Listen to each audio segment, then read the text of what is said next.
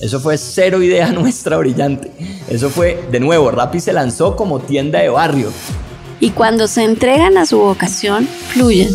Et ne se comparant avec personne, on devient irréprochable. Y más recientemente una transformación cognitiva. Brutalmente informado de lo que te apasiona. Es una actitud frente a la vida. Yo soy lo que yo creo que tú piensas que yo soy.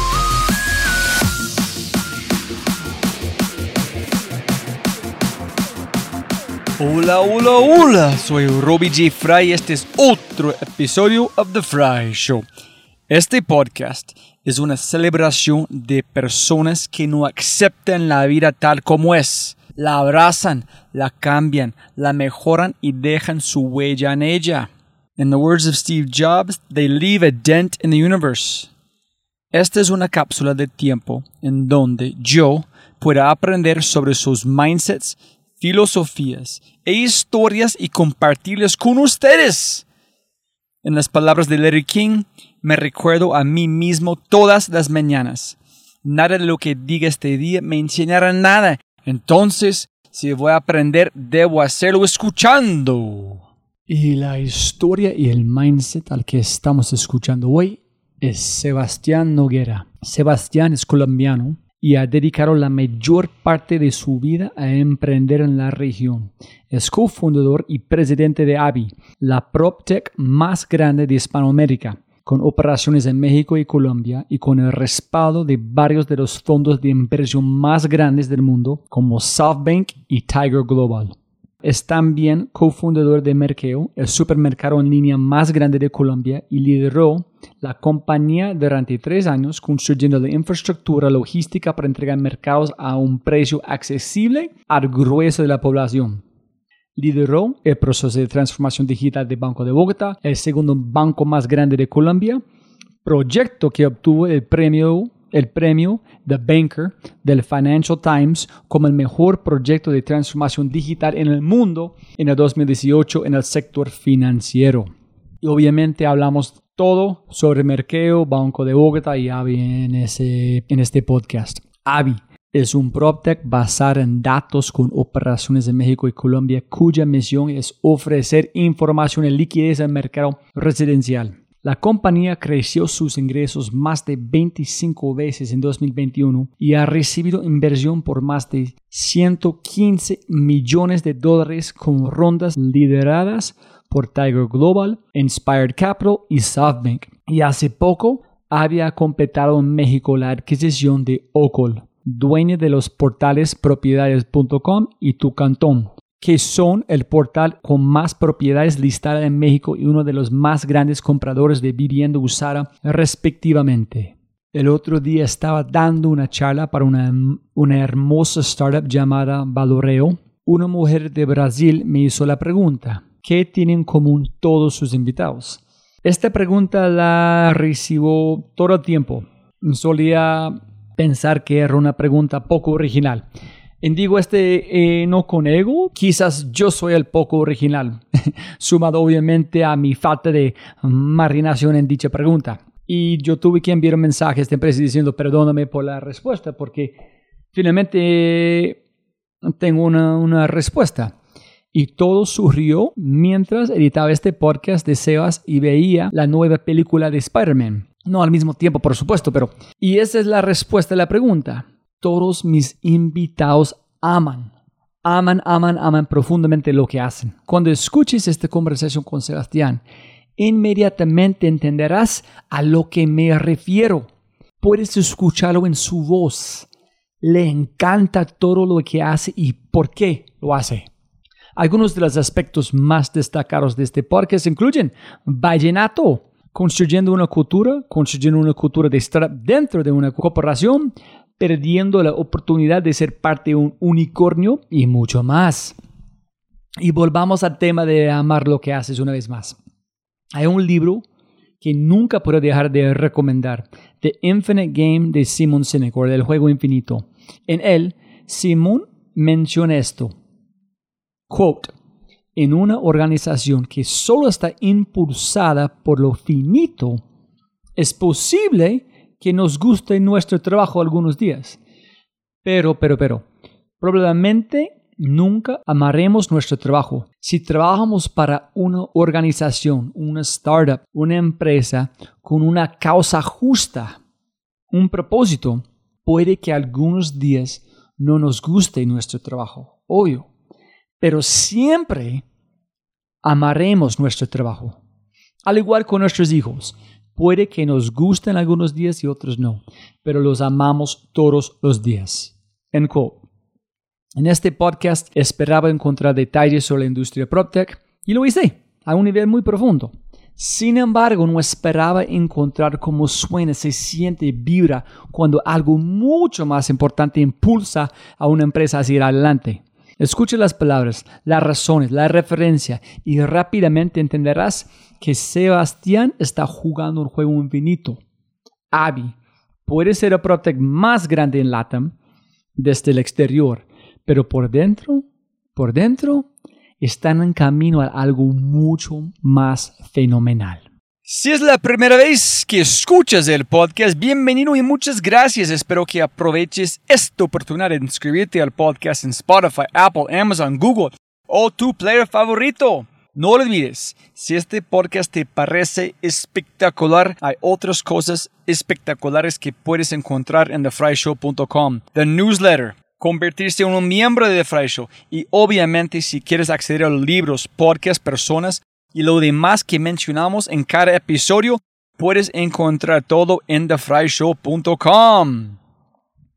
Más importante, si disfrutas este tipo de contenido, si escuchas con frecuencia y eres parte de una empresa, universidad o comunidad, ¿por qué no pruebas Quinto? Cambiamos mindsets de tu talento con microaudios a través de WhatsApp. Quinto es fusión nuclear para el cerebro. Quinto lidera la lucha por la abundancia mental, un mindset a la vez. Quinto.ai, K-I-N-N-T-O.ai, quinto.ai. Gracias. Y con ese dicho, te presento episodio 174, El poder transformador del juego infinito, con el co-founder y presidente de AVI, el enigmático y fantástico Sebastián Noguera. Estamos grabando sonido, sonido. Aló, Aló, aló. Eso es. Sebas, hermano, siempre gana más plata, no más tiempo. Gracias por este espacio, gracias por su tiempo. Vamos a hacer algo muy especial. Y qué chévere hablando con un colombiano aquí en México. Roy, muchísimas gracias. Muy, muy emocionado de estar acá. Eh, siempre oigo tus, tus podcasts, tus historias y creo que construir como el entendimiento de cómo emprender y, y estos casos de éxito y fracaso nos sirven a todos para crecer. Y para arrancar, hermano, ¿cuáles son dos o tres cosas de Sebas que como define como vos, como la persona que no es muy obvio a muchas personas? Pues te voy a comenzar con una que para los que me conocen bien es muy obvia, pero que nunca comparto. Eh, y es que yo soy extremadamente despistado. Eh, ¿Cómo así? O sea, para darte algunas cuentas, yo he perdido en- a lo largo de mi vida no sé, 80 celulares. Eh, un mismo fin de semana perdí tres. Eh, era como, ¿cómo, cómo me puede pasar esto? Y un poco eso a mí me ha llevado a vivir una vida en la cual tengo un montón de cosas para poder convivir, poder servir a la sociedad y a la vez, digamos, que, que vivir mi vida. Y, y una de las cosas que, que más me ha llevado esto y, y desde muy chiquito es a pedir ayuda. Entonces, yo creo que yo me apoyo un montón en, en mis amigos, o sea, yo salgo con mis amigos y uno me recoge el celular, el otro la billetera, en otras personas y, y la, y como que me siento muy cómodo pidiendo ayuda, como, como un handicap que creo que me ha ayudado a desarrollar una habilidad y es constantemente pedir ayuda para hacer cualquiera de las cosas de las que hago. Yo creo que esa es como una de las cosas así como más particulares que los que me conocen bien saben. Entonces, ¿inversionistas saben este de vos? Yo diría que no lo saben tanto como deberían. Eh, mi socia lo sabe perfectamente y realmente, digamos, el Inspired Capital, que es un fondo que lleva bastante con nosotros, lo sabe. Eh, y creo que, creo que es súper interesante porque al final una de las cosas que pasa es esa falta de control del corto plazo me permite como construir y a centrarme en unos sueños y en construir en el caos que tiene el emprendimiento que de alguna manera me ha permitido sacar adelante estas cosas. Entonces, por ejemplo, en la relación con mi socia, ella es la que organiza las cosas, la que lleva la agenda con los inversionistas, la que lleva todos estos temas que tienen que ser muy rigurosos y disciplinados, y yo soy el creativo, el que baja la ejecución, el que se asegura que como que cambiemos el mundo desde ese talento que tengo y, a la vez handicap, ¿no? Ah, brutal. Es que como yo soy igual con mi socio, yo soy todos lados, pero él es como tan pulido con la estructura, cómo vamos, cuánto runway tenemos en ese tipo de cosas. Entonces, muy chévere. ¿Y qué más? ¿Qué es otro como dato de vos, de tus gustos? ¿Qué le gusta hacer que la gente no, no sabe, que no es obvio? Pues una, una cosa así rara eh, que, que, tampoco me imaginé que iba a compartir, es que soy un súper, súper fan de la música vallenata. El vallenato es la música de la costa de Colombia y me sé miles y miles de vallenatos. Eh, cuando chiquito, cuando tenía como 12 años, quise aprender a tocar acordeón eh, y mi papá me pagó unas primeras clases y mi mamá me le prohibió que me pagara clases de acordeón porque dijo que me iba a volver un parrandero y, que me iba a salir de control. Entonces es algo que, que, me encanta, me hubiera encantado ser acordeonero, más debería retomarlo ahorita y ojalá no me saque del camino, del bien, como diría mi mamá. Es una de las cosas que me apasiona, lo oigo todo el tiempo lo digo hasta trabajando, eh, que para algunos sería una locura porque no pareciera una música que lo concentre a uno, pero, pero pues una particularidad muy... Tenemos algo en común. Para mí, Diomedes 10 es el Bob Marley de, de Colombia. No hay, no, hay, no hay una mala canción. Cada, todos son muy buenas. ¿Y, la, ¿Y tú tienes una, una artista favorita? Digamos, sí, en Vallenato Diomedes, como lo dices, es que tiene cientos de canciones y como dices no hay una mala y, hay veces me concentro en una época de él, en un disco, después en otro y, no sé por qué además no pierde validez porque, porque pues llevan muchos años estando ahí pero siguen siendo las que más me gustan a pesar de que pues hace rato no saca nada nuevo. Es muy interesante para gente escuchando, es que para mí el vallenato es muy similar como la de cowboy, la música de los vaqueros en los Estados Unidos. Mi papá ama esta música. Y para mí es, hay vallenato viejo que es lo máximo, como que tienen los dolores, dolores de amor, en tener pop. Entonces la gente que solamente quieren ser estrellas, para mí no me gustan. Es como igual con los, me, me encanta Johnny Cash, Waylon Jennings, Aulas, como lo viejo, pero no veo para nada. Sí, creo, que tienes, o sea, es exactamente como lo veo y a nosotros, pues a mí me gusta un montón este vallenato viejo, que cuenta historias, que se trata de recrear un poco la vida del Caribe en ese momento, que no era tan comercial y que se fue de alguna manera pues volviendo atractivo porque eran las historias que pasaban en, la costa colombiana. Mi familia, antepasados son, son de allá y, y, de alguna manera pega para mí. También, cuando hablas con mis amigos, yo digo que yo soy costeño y pues el que me oye el acento pues sabe que soy el menos costeño de todos, pero, pero culturalmente y de espíritu me siento eh, de muchas formas así. Si la gente van a, puede estar conmigo aquí viendo la cara de Sebas, no joder, este man no, no le gusta el vallenato, pero brutal, es un buen dato. Y cuéntanos dos o tres libros que quiero recomendar a la gente escuchando. Y puedes en cualquier momento de tu vida, negocios, no negocios, como quieras. Súper. Eh, digamos, volviendo como a esta historia como de, de, la costa, y pues son clásicos, pero digamos, todo lo que tiene que ver con García Márquez a mí me gustó un montón. El amor en los tiempos del cólera es como un vallenato largo, eh, de alguna manera me gustó un montón. Eh, después, una de las cosas que más me ha apasionado en la vida es como la cultura y, definitivamente las compañías que hemos montado y, lo que sabe hoy en día tiene mucho que ver con una apuesta por construir una cultura muy importante organizacional. Y el libro de Ben Horowitz sobre cultura, What Do You Do Is Who You Are, es fantástico. Sí, el, el último es uno de los que más me ha impactado porque es muy práctico y, y te cuenta un poco el poder de construir esto y, y para mí de alguna manera ha sido una Biblia en este emprendimiento de hoy. Yo escuché en una entrevista que hiciste, hablaste un poquito de la cultura. Yo no sé qué fue tan importante para vos. ¿Por qué es, la cultura es importante? ¿Cuándo y por qué empezó a ser muy importante? Hay, como digo, muchísima incertidumbre cuando estás emprendiendo. Estás tomando decisiones todo el tiempo y decisiones muy grandes. Y cada una de estas decisiones te puede llevar al éxito o al fracaso. Entonces yo creo que construir una cultura adecuada y una orientación, una misión como compañía es vital. Es lo único que te va a permitir que tú no tomes todas las decisiones y que la compañía crezca bajo un modelo de empoderamiento alto. Es decir, que cualquiera pueda tomar las decisiones y todos sabemos cómo trabajamos, todos sabemos lo que nos parece fundamental, desde la misión que tiene la compañía hasta la manera en la que creemos que es correcto actuar. Y por eso fue una de las cosas que, que serían raras de discutir con, con un fundador. Pero cuando comenzamos esta compañía con Brin, dedicamos muchísimo tiempo a pensar cuál es la cultura correcta para esta compañía y pues de alguna manera eso fundamentó las contrataciones que hicimos, el equipo que montamos y el negocio que montamos. Pero ¿cuándo empezaste de verdad a pensar mucho en cultura? ¿Solamente con Avi o con Merkeo? Yo, creo que en Merkeo fue muy, muy, muy interesante porque creo que comienzo como un paso más atrás y es, yo vengo de una familia donde de- de la familia de mi papá eran ocho hermanos, todos emprendedores, todos independientes y la familia de mi mamá eh, mi mamá, digamos, es una artista plástica súper creativa y como que siempre tuvo que hacer un montón de cosas para poder hacer sus proyectos y contar sus historias, eh, desde el arte, diría yo.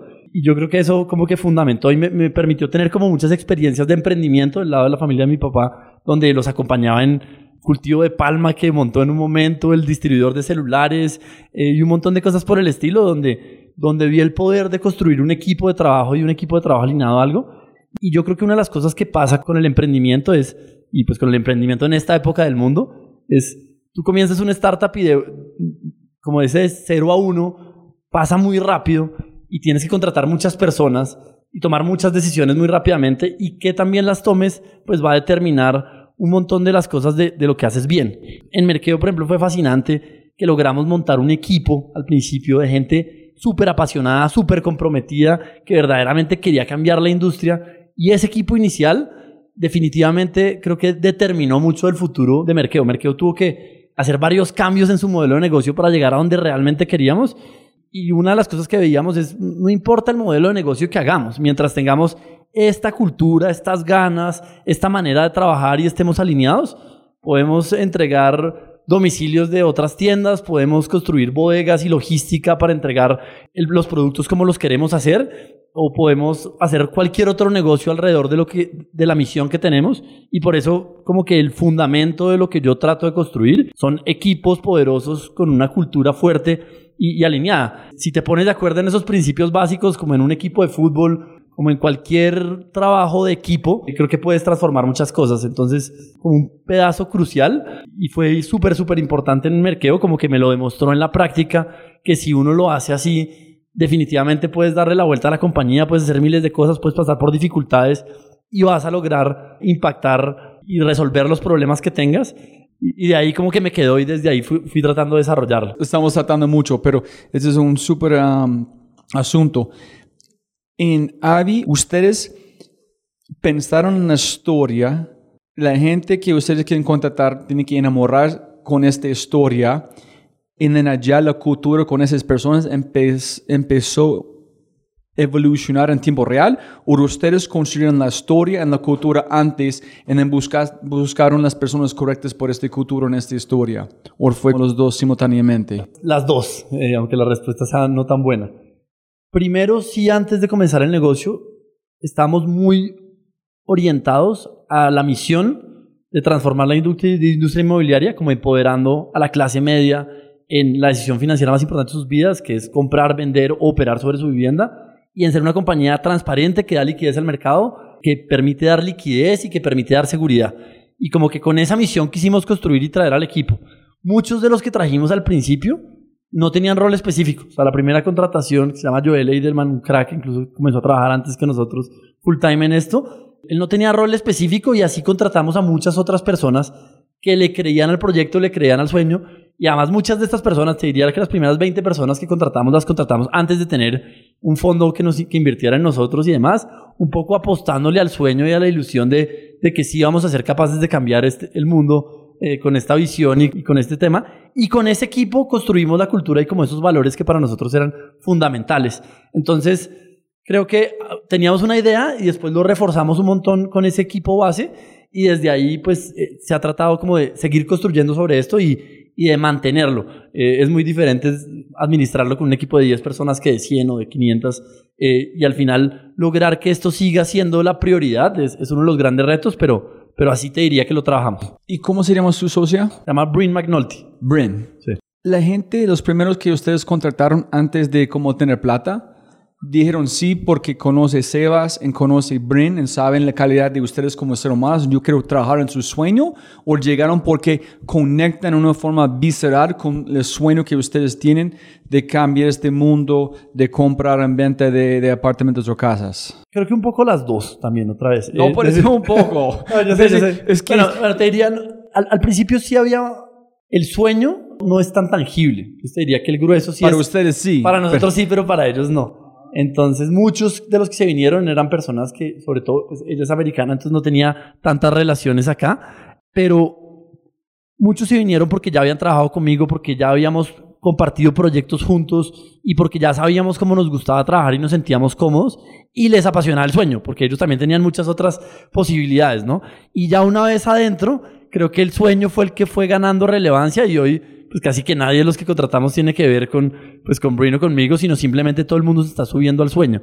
Entonces, inicialmente sí te diría que es un poco más como confiar en esos, pues en nosotros como emprendedores. La historia de Bruin también era muy poderosa y así no la conocieran, pues definitivamente la gente quería trabajar con ella y veía un potencial enorme en aprender de ella. Pero muy rápidamente sí, sí todo fue migrando hacia, hacia un sueño colectivo. Entonces, primero, ok, ustedes con el sueño no tan tangible, la gente conoce Sebas, conoce Brin, listo, voy a montar en este bus. Eventualmente sueño mucho más tangible y la gente dice, yo conozco a las personas, pues, es mejor de un fintech, eso porque puede impactar más vidas, mis padres tuvieron un problema en 95 con eso, yo creo que eso no pasa en las personas, entonces estoy con ustedes. Sí, totalmente. Y tal vez la otra parte de la historia que es relevante es, la gente cree que uno se sienta a esperar que les lleguen estas personas y a, y a ver a quién selecciona.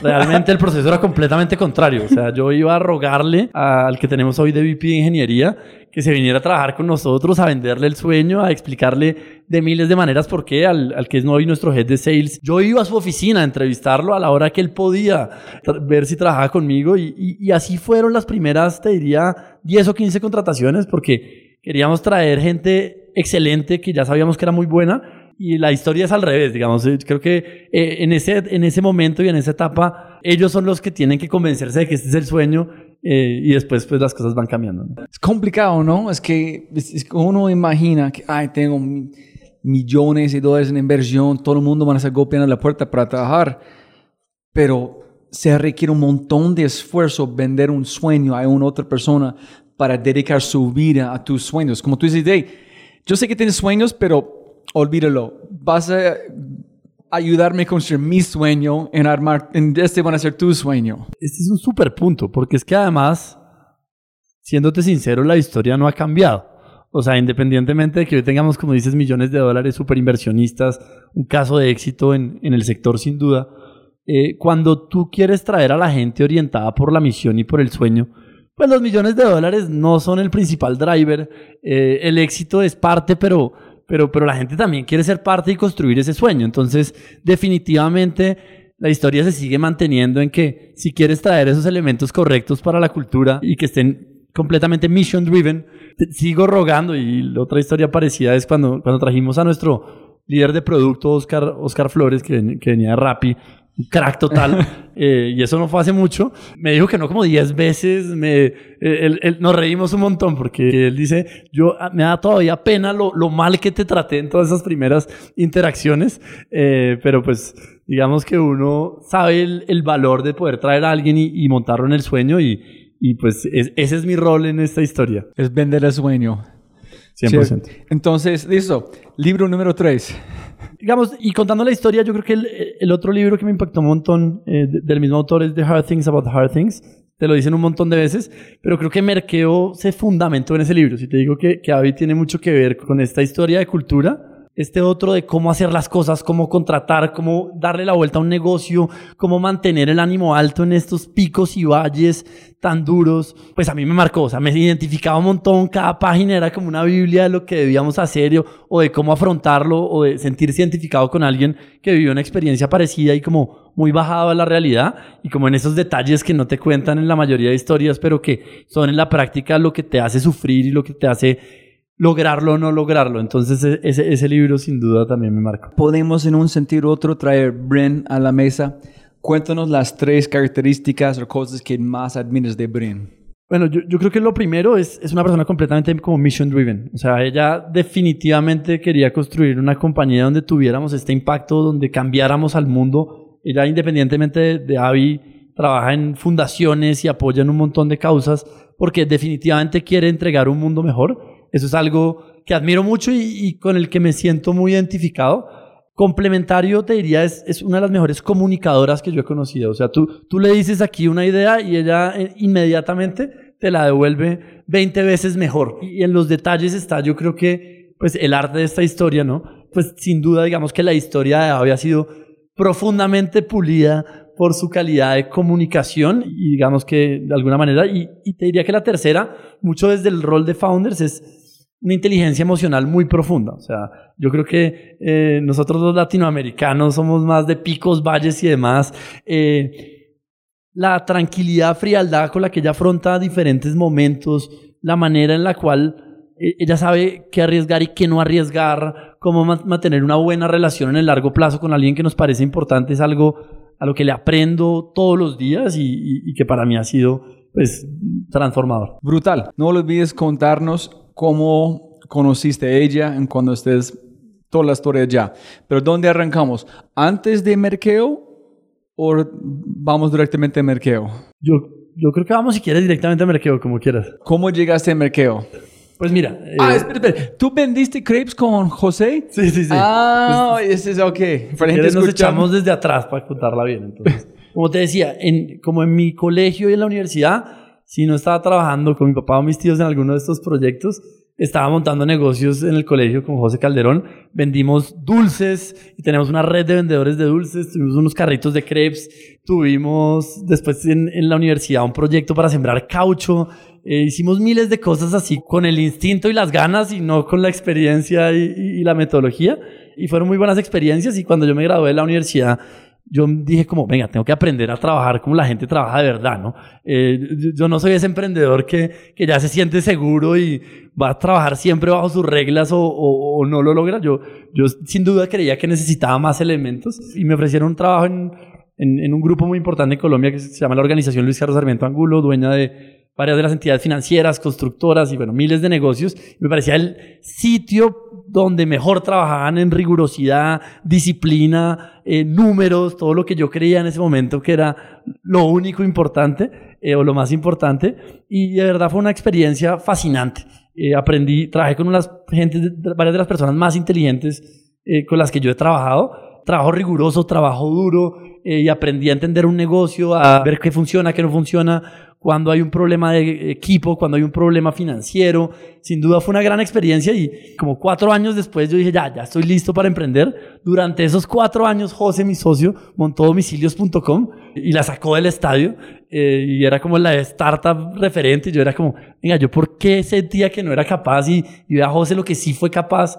Y además creo que otra de las cosas que para mí fue fascinante de toda esa historia es pues como la posibilidad de recibir inversión en etapas tempranas, ¿no? Como de tú poder construir una compañía desde la abundancia, contratar un buen equipo y no siempre vivir sufriendo por el capital de trabajo y por todos los retos que yo había vivido, con las historias de mi familia de emprendimiento, en cada una de esas historias. Entonces como que después de esos cuatro años yo era, no, venga, tengo que montar algo, ¿qué es lo que yo creo que va a tener más impacto? Pues me pongo a trabajar mucho en el modelo de negocio de merqueo. Eh, casi compro una compañía independiente de José, de Miguel y de Pablo en ese momento que hacía algo de esto y al final por, por un re, una revisión que hice, una compañía me refiero, una compañía que tenía tres empleados, chiquitica, un, un proyectico, pero que me parecía como la base para construir merqueo. Se cayó esa idea y pues un día hablando con, con, con José, mi, mi buen amigo de la vida, y con, él, con Miguel y con Pablo, llegamos a la conclusión de que ellos querían hacer algo por el estilo y yo también y, y montamos Merkeo los cuatro. Eh, y para mí era como un escenario soñado porque uno, pues lo podía hacer, pero dos, lo podía hacer con la experiencia. O sea, yo, yo tenía experiencia de haber trabajado en una empresa seria y demás, pero no haber escalado un negocio de tecnología como lo habían hecho ellos. Y José era muy bueno financiero, Pablo era muy creativo y comercial, Miguel era muy bueno desde el lado técnico. Entonces ellos seguían en domicilios, pero eran tres super advisors y super involucrados en el día a día y para mí fue una escuela pues increíble y desde ahí montamos mercado. Dos detalles allá. Todo este tiempo tú estás pensando, estoy armando la materia o sacando la materia prima para un emprendimiento de futuro y tú sabías que voy a ser emprendedor o no fue tan fuerte este chispa? Yo sabía 100% que iba a ser emprendedor. O sea, yo... Desde los crepes, de- entre de- sus sí, papás. eh, y como que, y, y la manera más fácil de, de tangibilizarlo para mí era, si yo soy el mejor en mi trabajo eh, y a mí no me iba mal, digamos que en 20 años voy a terminar siendo el presidente de un gran banco, del Banco de Bogotá. Eso me parecía el peor escenario del mundo. Y eso era el, ¿Por el- qué? el éxito, ¿no? Eh, porque no era lo que era mi sueño. Mi sueño era poder construir mi cultura, era poder construir mi equipo, era transformar industrias un poco como desde la base. Y creo que seguir ese camino corporativo, claro, uno puede tener mucho impacto y ahora te cuento en Banco de Bogotá después cómo fue la experiencia, pero definitivamente no iba a poder construir como mi propia crew, mi propia manera de hacer las cosas. Y en el día a día para mí, esos temas suaves, esa cultura, esa orientación a la misión, es lo que a mí me mueve. Pero una pregunta ya sabes, no sé si tú puedes identificarlo, pero ¿tú crees que fue más toda su vida admirando sus tíos, tu papá, tu mamá, diciendo, tengo que seguir sus pasos? ¿Fue algo que tú sigues hablando de cultura, que si yo quiero armar mío, necesito armar la forma que yo quiero? Fue una... No, no, no es mal. Ego de control es que yo quiero mi misión, mi equipo, porque presidente de un banco, puedes armar tu cultura, tu equipo, hacer las cosas que tú quieres. ¿Cuál es la diferencia que tuviste que este no es para mí? Tengo que hacerlo de esta forma. No, yo creo que yo soy una persona muy creativa, donde me gusta romper el status quo. Eh, sin duda es lo que más me gusta hacer. Y, y cuando trabajé en esta organización, tenía muchas ideas muy chéveres para hacer con diferentes partes de sus negocios. Algunas me dejaron hacerlas y otras muchas no me dejaron hacerlas. Y lo que yo sufría por no poder hacer todas esas que quería hacer. Y lo que pasa es que de ahí hasta el presidente, el presidente también le responde una junta y unos dueños con unos objetivos probablemente distintos y no tan disruptivos como los que a mí me gustaría jugar. Entonces, ni el camino me emocionaba tanto, ni el final era lo que yo soñaba. Y siempre decía, prefiero ser el fundador del negocio de los crepes eh, y tener cinco carritos de crepes que ser el presidente de una gran institución Ah, financiera. shit. Porque al final puedo llevar mi imaginación y mis apuestas y como mi intención de cambiar al mundo eh, desde mi control. No desde el ego. O sea, al final yo he trabajado muchas veces para muchas personas y desde los inversionistas. O sea, hoy, yo le rindo a mis inversionistas y yo trabajo para que a ellos les vaya bien, como para mis clientes o como para mis partners comerciales. Eh, eh, eso no es lo que... Yo sé que uno tiene que responderle a un ecosistema, pero esa libertad de poder hacer esas apuestas eh, y ejecutarlas y aprender, equivocarse, eh, creo que no lo daba el mundo corporativo y sí me lo daban en este tipo de plataforma. ¿Estos cuatro años estabas feliz? Estuve en muchos momentos feliz, pero sí tenía una frustración de cuándo voy a comenzar, ¿no? Y, y, y, y cuándo se me está pasando la vida, ¿no? Porque uno siempre es exagerado en esos momentos eh, de se me está pasando la vida y no comencé a emprender, pero la verdad como que siempre en retrospectiva las cosas llegan como en el momento justo y cuando deben llegar y, y al final ese tiempo fue muy poderoso también en mi proceso. En viendo José y Miguel, tú no dijiste, fuck, ¿por qué yo no monté este bus? ¿Qué estás haciendo aquí, huevón? O tú estás, no, tranqui, está bien. No, 100%. Y, y, una infidencia en algún momento, o sea, cuando ellos montaron domicilios, me invitaron y me tocaba poner una cifra completamente tonta de plata y, y no llegamos al acuerdo por una cifra chiquitica de plata. Eh, entonces, evidentemente había como la otra parte de la historia es que me habían invitado a ser parte del proyecto. Me habían invitado Pablo, Miguel, José, los tres, muchas veces y yo era como, pucha, ¿cómo no lo vi? ¿Cómo no lo entendí? Eh, creo que en el largo plazo fue mucho mejor para mí porque viví las experiencias que yo tenía que vivir, pero, pero evidentemente en esa época era la sensación. Con una admiración muy grande, digamos, no como con una envidia, sino con una admiración. Cuando yo digo envidia es como, yo tengo envidia de todos mis invitados, pero en el mejor sentido, no es porque estoy contigo, porque en ese momento estoy en sus zapatos, imagina la conversación con ellos diciendo, no, porque no entiendo el sueño, entonces en ese momento puedo entenderlo en el mejor sentido. Entonces, finalmente, cuando ellos dijeron merkeo, tú dices, ese es el momento. Perfecto. So dijiste, chao a esta empresa. Sencillo. Hey, muchas gracias por esos cuatro años. Me voy a armar un startup en un apartamento a otro lado contente. Sí, la verdad, o sea, yo creo que todos me entendieron. Todos creían que estaba loco, porque yo tenía una muy buena carrera en un muy buen grupo empresarial y emprender en ese momento en Latinoamérica no es lo que es emprender hoy, que es súper fashion y todas las luces están acá. Era como, ¿de verdad tú vas a dejar tu super carrera por irte a perseguir un supermercado por internet? Sea, eso sonaba bastante absurdo para casi todo el mundo. Pero creo que la convicción está muy clara y, sí tenía era muy buenos amigos que decían, qué chévere, haga su apuesta, hágale, pruebe. Me daba muy buenos consejos mi, mi jefe de esa época y como las dos personas con las que trabajaba mucho, siempre como que, que, pues me apoyaron y me dieron muchos consejos durante el proceso. Eh, uno, Mauricio Cárdenas, que era el que manejaba todo ese grupo brillante y al que le pido consejos hoy todos los días desde esta idea de pedir ayuda continuamente. Y otro, Julio Rojas, con el que después volví a trabajar cuando me fui a Banco de Bogotá, estuve en la Junta de Merqueo y, y casualmente es el esposo de Brin, mi socia. Entonces como que es todo Ay, ya, una ok. historia, digamos. Brutal. Entonces, que yo entiendo escuchando a Miguel, José, arrancaste con un apartamento como con dos chicos desarrolladores que ellos sacaron desde domicilios para poner con vos, ¿no? ¿Cómo Sí. fue? Fue, fue fantástico porque teníamos mucho afán, o sea, creíamos, pucha, si no lo hacemos ya, no lo vamos a lograr. Teníamos un apartamento y era muy cerca de las oficinas de ellos. Y ese apartamento más nos duró como cuatro meses porque a los cuatro meses ya estábamos llenos. Pero pues nada, la, la experiencia del apartamento, todos ahí, todos trabajando duro, apalancándonos en ellos, eh, pues desde su experiencia. Y muy rápidamente, creo que lanzamos la página en algo así como 30 días, la aplicación en algo así como tres meses. Y de verdad salimos al mercado muy rápido, logramos conseguir inversión también relativamente rápido.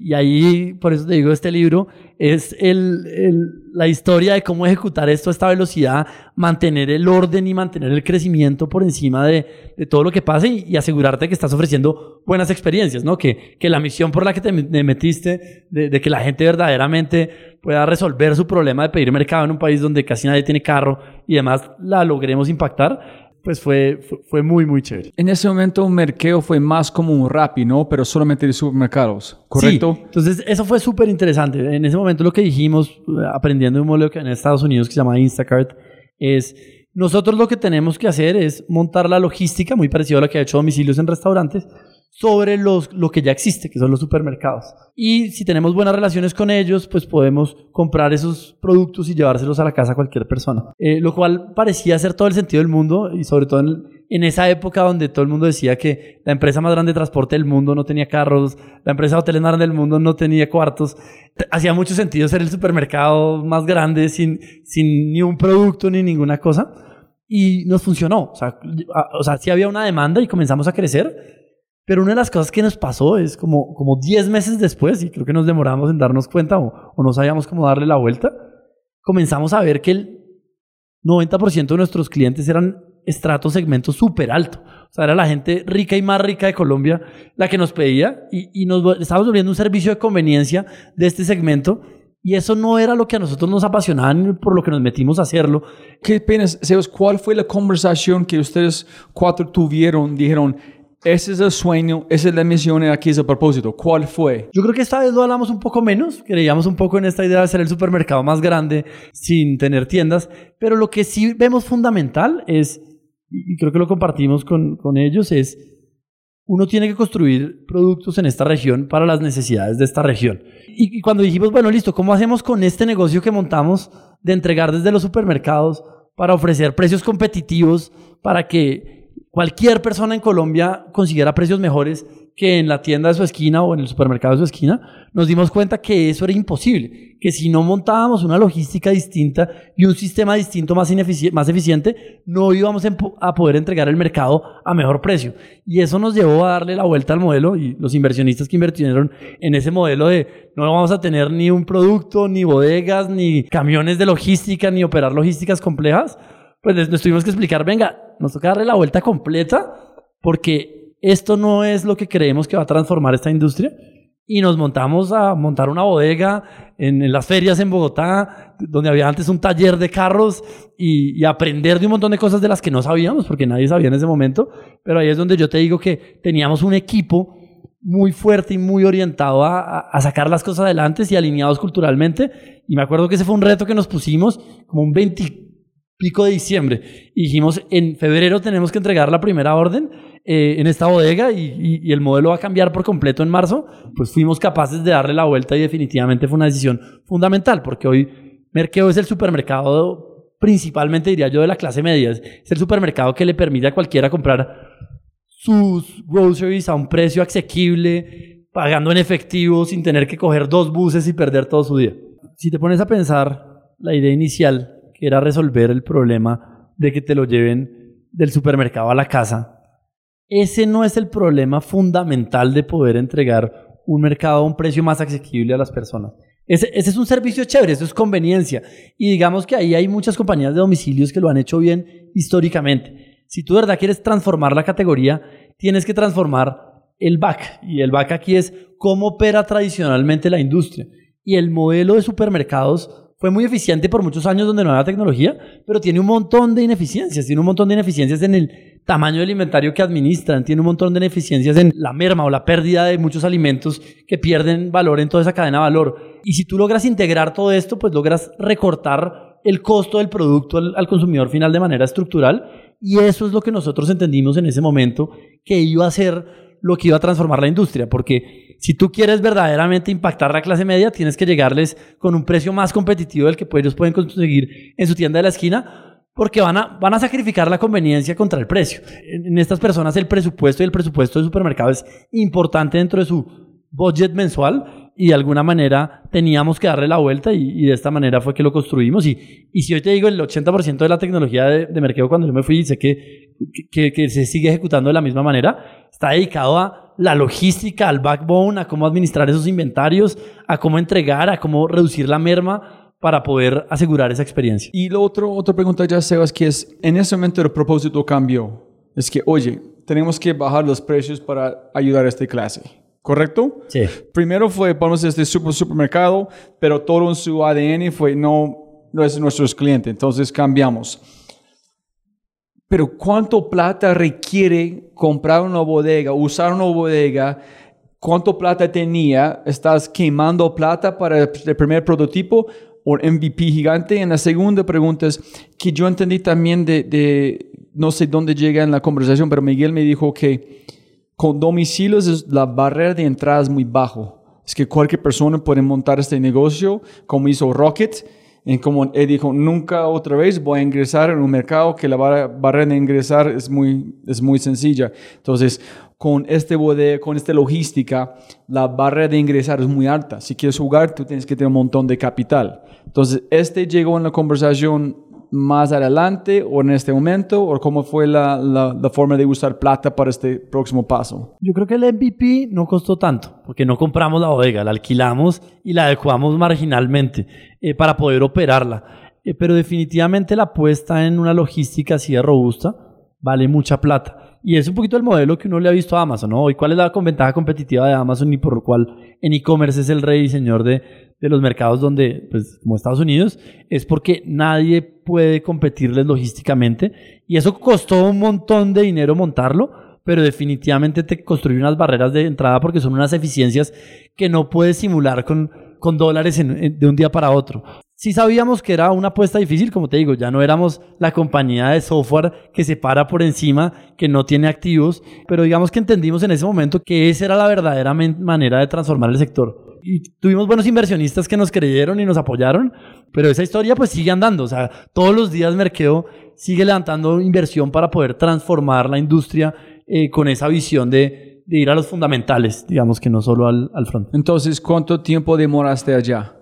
Yo estuve trabajando en Merkeo como, como tres años y medio. eh, después, entonces lo que, lo, lo que ocurrió... Tres ahí- años largos, ¿no? Sí, por eso te digo, eso, eso fueron las canas de la vida.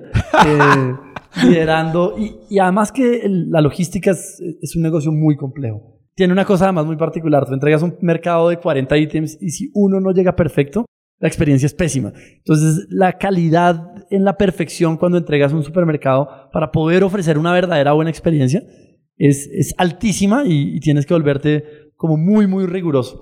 Una de las cosas que nos comenzó a pasar, que, que fue fantástica, es cuando bajas a, esta- a este segmento y realmente le pegas al segmento. Uno, el 80% de nuestras órdenes se pagan en efectivo.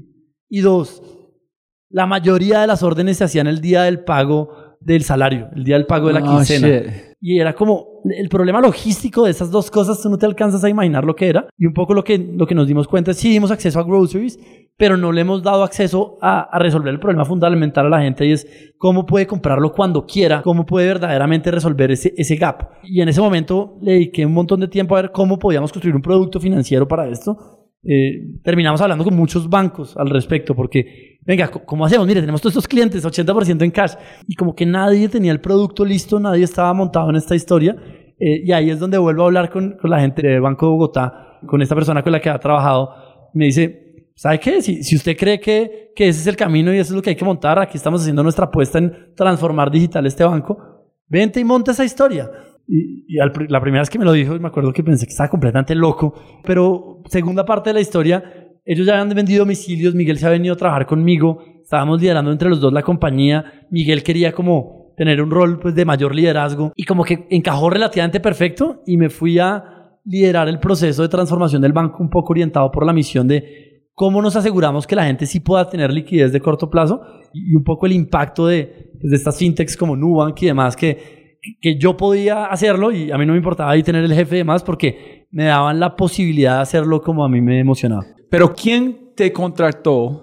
¿Cómo recibiste la oferta? ¿Cómo fue decir chao hasta con tu sangre en el juego? Y cuando es justo de crecerse, no sé cómo tú dijiste, yo sé, no, bueno, quiero estar aquí, este, este, cómo funciona. Pues mira, fue un momento como muy, no fue una decisión de un día para otro. O sea, Yo final, me imagino. Un poco lo que te digo es, uno de mis mejores amigos, porque había trabajado por un buen tiempo eh, con él en mi primer trabajo, en este que te conté, se llama Julio Rojas y él había llegado a liderar el proceso de transformación digital del banco y había pasado a ser miembro, digamos, a ser el CFO de, del Banco Bogotá y sabía que el reto de transformación era lo más importante y sabía lo que le había pasado a los bancos en otras latitudes cuando no apostaron por digital y sabía la necesidad de todo esto. Incluso Julio estuvo en un momento en la junta de merqueo y en esas conversaciones como sobre, venga, ¿cómo montamos este producto acá? Me comenzó a decir, venga, ¿por qué no se viene y lo monta acá? Y yo, mi corazón está acá, un montón de cosas, pero, pero una de las cosas que comenzó a pasar es, comencé a sentir que Miguel quería coger un rol de liderazgo, comenzaron a ver ciertos temas al respecto y me pareció como, era una transición como saludable para la compañía y era una transición fascinante para mí porque, porque yo le decía, no, pues que yo no me voy a ir allá al banco a ponerme corbata, a seguir lo que se puede hacer y lo que no se puede hacer. Usted me deja hacer, me deja invertir, me deja contratar a los mejores en esta historia. Me dijo, sí, pues él es una persona también de 35 años que ha trabajado en muchas compañías como relacionadas con tecnología y entre los dos montamos el, el proyecto. Dije, pues yo aquí no estoy solo para, como te digo, por el ego de mandar y decir que es mío, qué chévere montarme en un proyecto como este y ayudar a transformar una industria. Y en el banco lanzamos la primera cuenta de ahorros, la primera tarjeta de crédito, el primer crédito consumo, el primer crédito hipotecario y nos abanderamos de una historia que hoy creo, y eso llegó, o sea, era casi que un banco paralelo que vendía lo mismo que el banco grande en consumo. Eh, lo cual era apasionante porque un poco es, es, la tecnología lo que puede generar. Pues obviamente esa historia pues ya es la historia de, de los rapis con sus tarjetas de créditos, de lo que ya han hecho todos los bancos, de los Nubanks en toda la región. Y definitivamente pues logramos resolver muchas cosas desde digital. Habían otros retos ya en la experiencia más física donde no lográbamos cambiarlo del todo, pero, pero una de las cosas que me apasionó es ver cómo también uno puede cambiar las cosas desde adentro y desde una organización grande si la organización grande decide apostar por eso. Un cambio natural porque Miguel llegando en la empresa es mucho más logística, otro problema más grande, tú quieres entonces tú fuiste allá. Sí, y tal vez lo único que sí es verdad es yo les dije, yo, yo soy emprendedor, o sea, yo después voy a seguir, primero actuar aquí adentro como emprendedor y algún día voy a seguir a montar alguna otra cosa, pero lo chévere fue que una compañía tan tradicional como esta quiso apostarle a una cosa como esta. ¿En cómo fue en este año? Es, eso es que quiero entender. Ellos fueron capaces de mover a tu velocidad que es necesario para tener los cambios, para de verdad transformar. ¿Fue una transformación de mindset o una transformación de cultura o una transformación de acciones? Super punto. O sea, yo creo que el liderazgo del banco está comprometido con la transformación del mindset. Eh, entonces, si tú, si tú hablas del CFO, que es esta persona que te cuento que cree en digital y entiende esto mejor que la mayoría de personas que conozco, el CEO del banco, Alejandro Figueroa, o el vicepresidente ejecutivo, Juan María Robledo, que ellos tienen ambos, pues Juan María murió el año pasado y Alejandro, son banqueros de mucha experiencia. Compraban completamente la historia de esta apuesta. Y cuando yo llegaba a decir, venga, es que tenemos que invertir tanto, es que la cultura tiene que ser distinta, es que para retener a los desarrolladores la manera de trabajar tiene que ser otra, no, no podemos seguir ninguno de estos procedimientos, sistemáticamente fueron flexibilizando y el banco cambió considerablemente, cambió tanto que las oficinas tradicionales de su historia cambiaron físicamente, eh, un poco por una apuesta como de corazón del banco de transformarse. Evidentemente, en la mitad hay un montón de fricción. O sea, una de las cosas que pasaba es, te ibas así con fuerza a romper algo y te encontrabas con tres áreas ahí o en alguna otra parte de la organización que no querían cambiar y, y lo que termina pasando ahí es, muchas veces sí puedes hacerlo con, con la dinámica que tiene el crecimiento que estás alcanzando y con la dinámica que tienes el respaldo de arriba, pero eso, eso se comienza a desgastar. Y una de las cosas que, que, que termina pasando es que el rol no se vuelve tanto de ejecución, por lo menos el que yo tenía en ese momento, sino una parte de ejecución y otra parte de administrar esa política y esa gestión.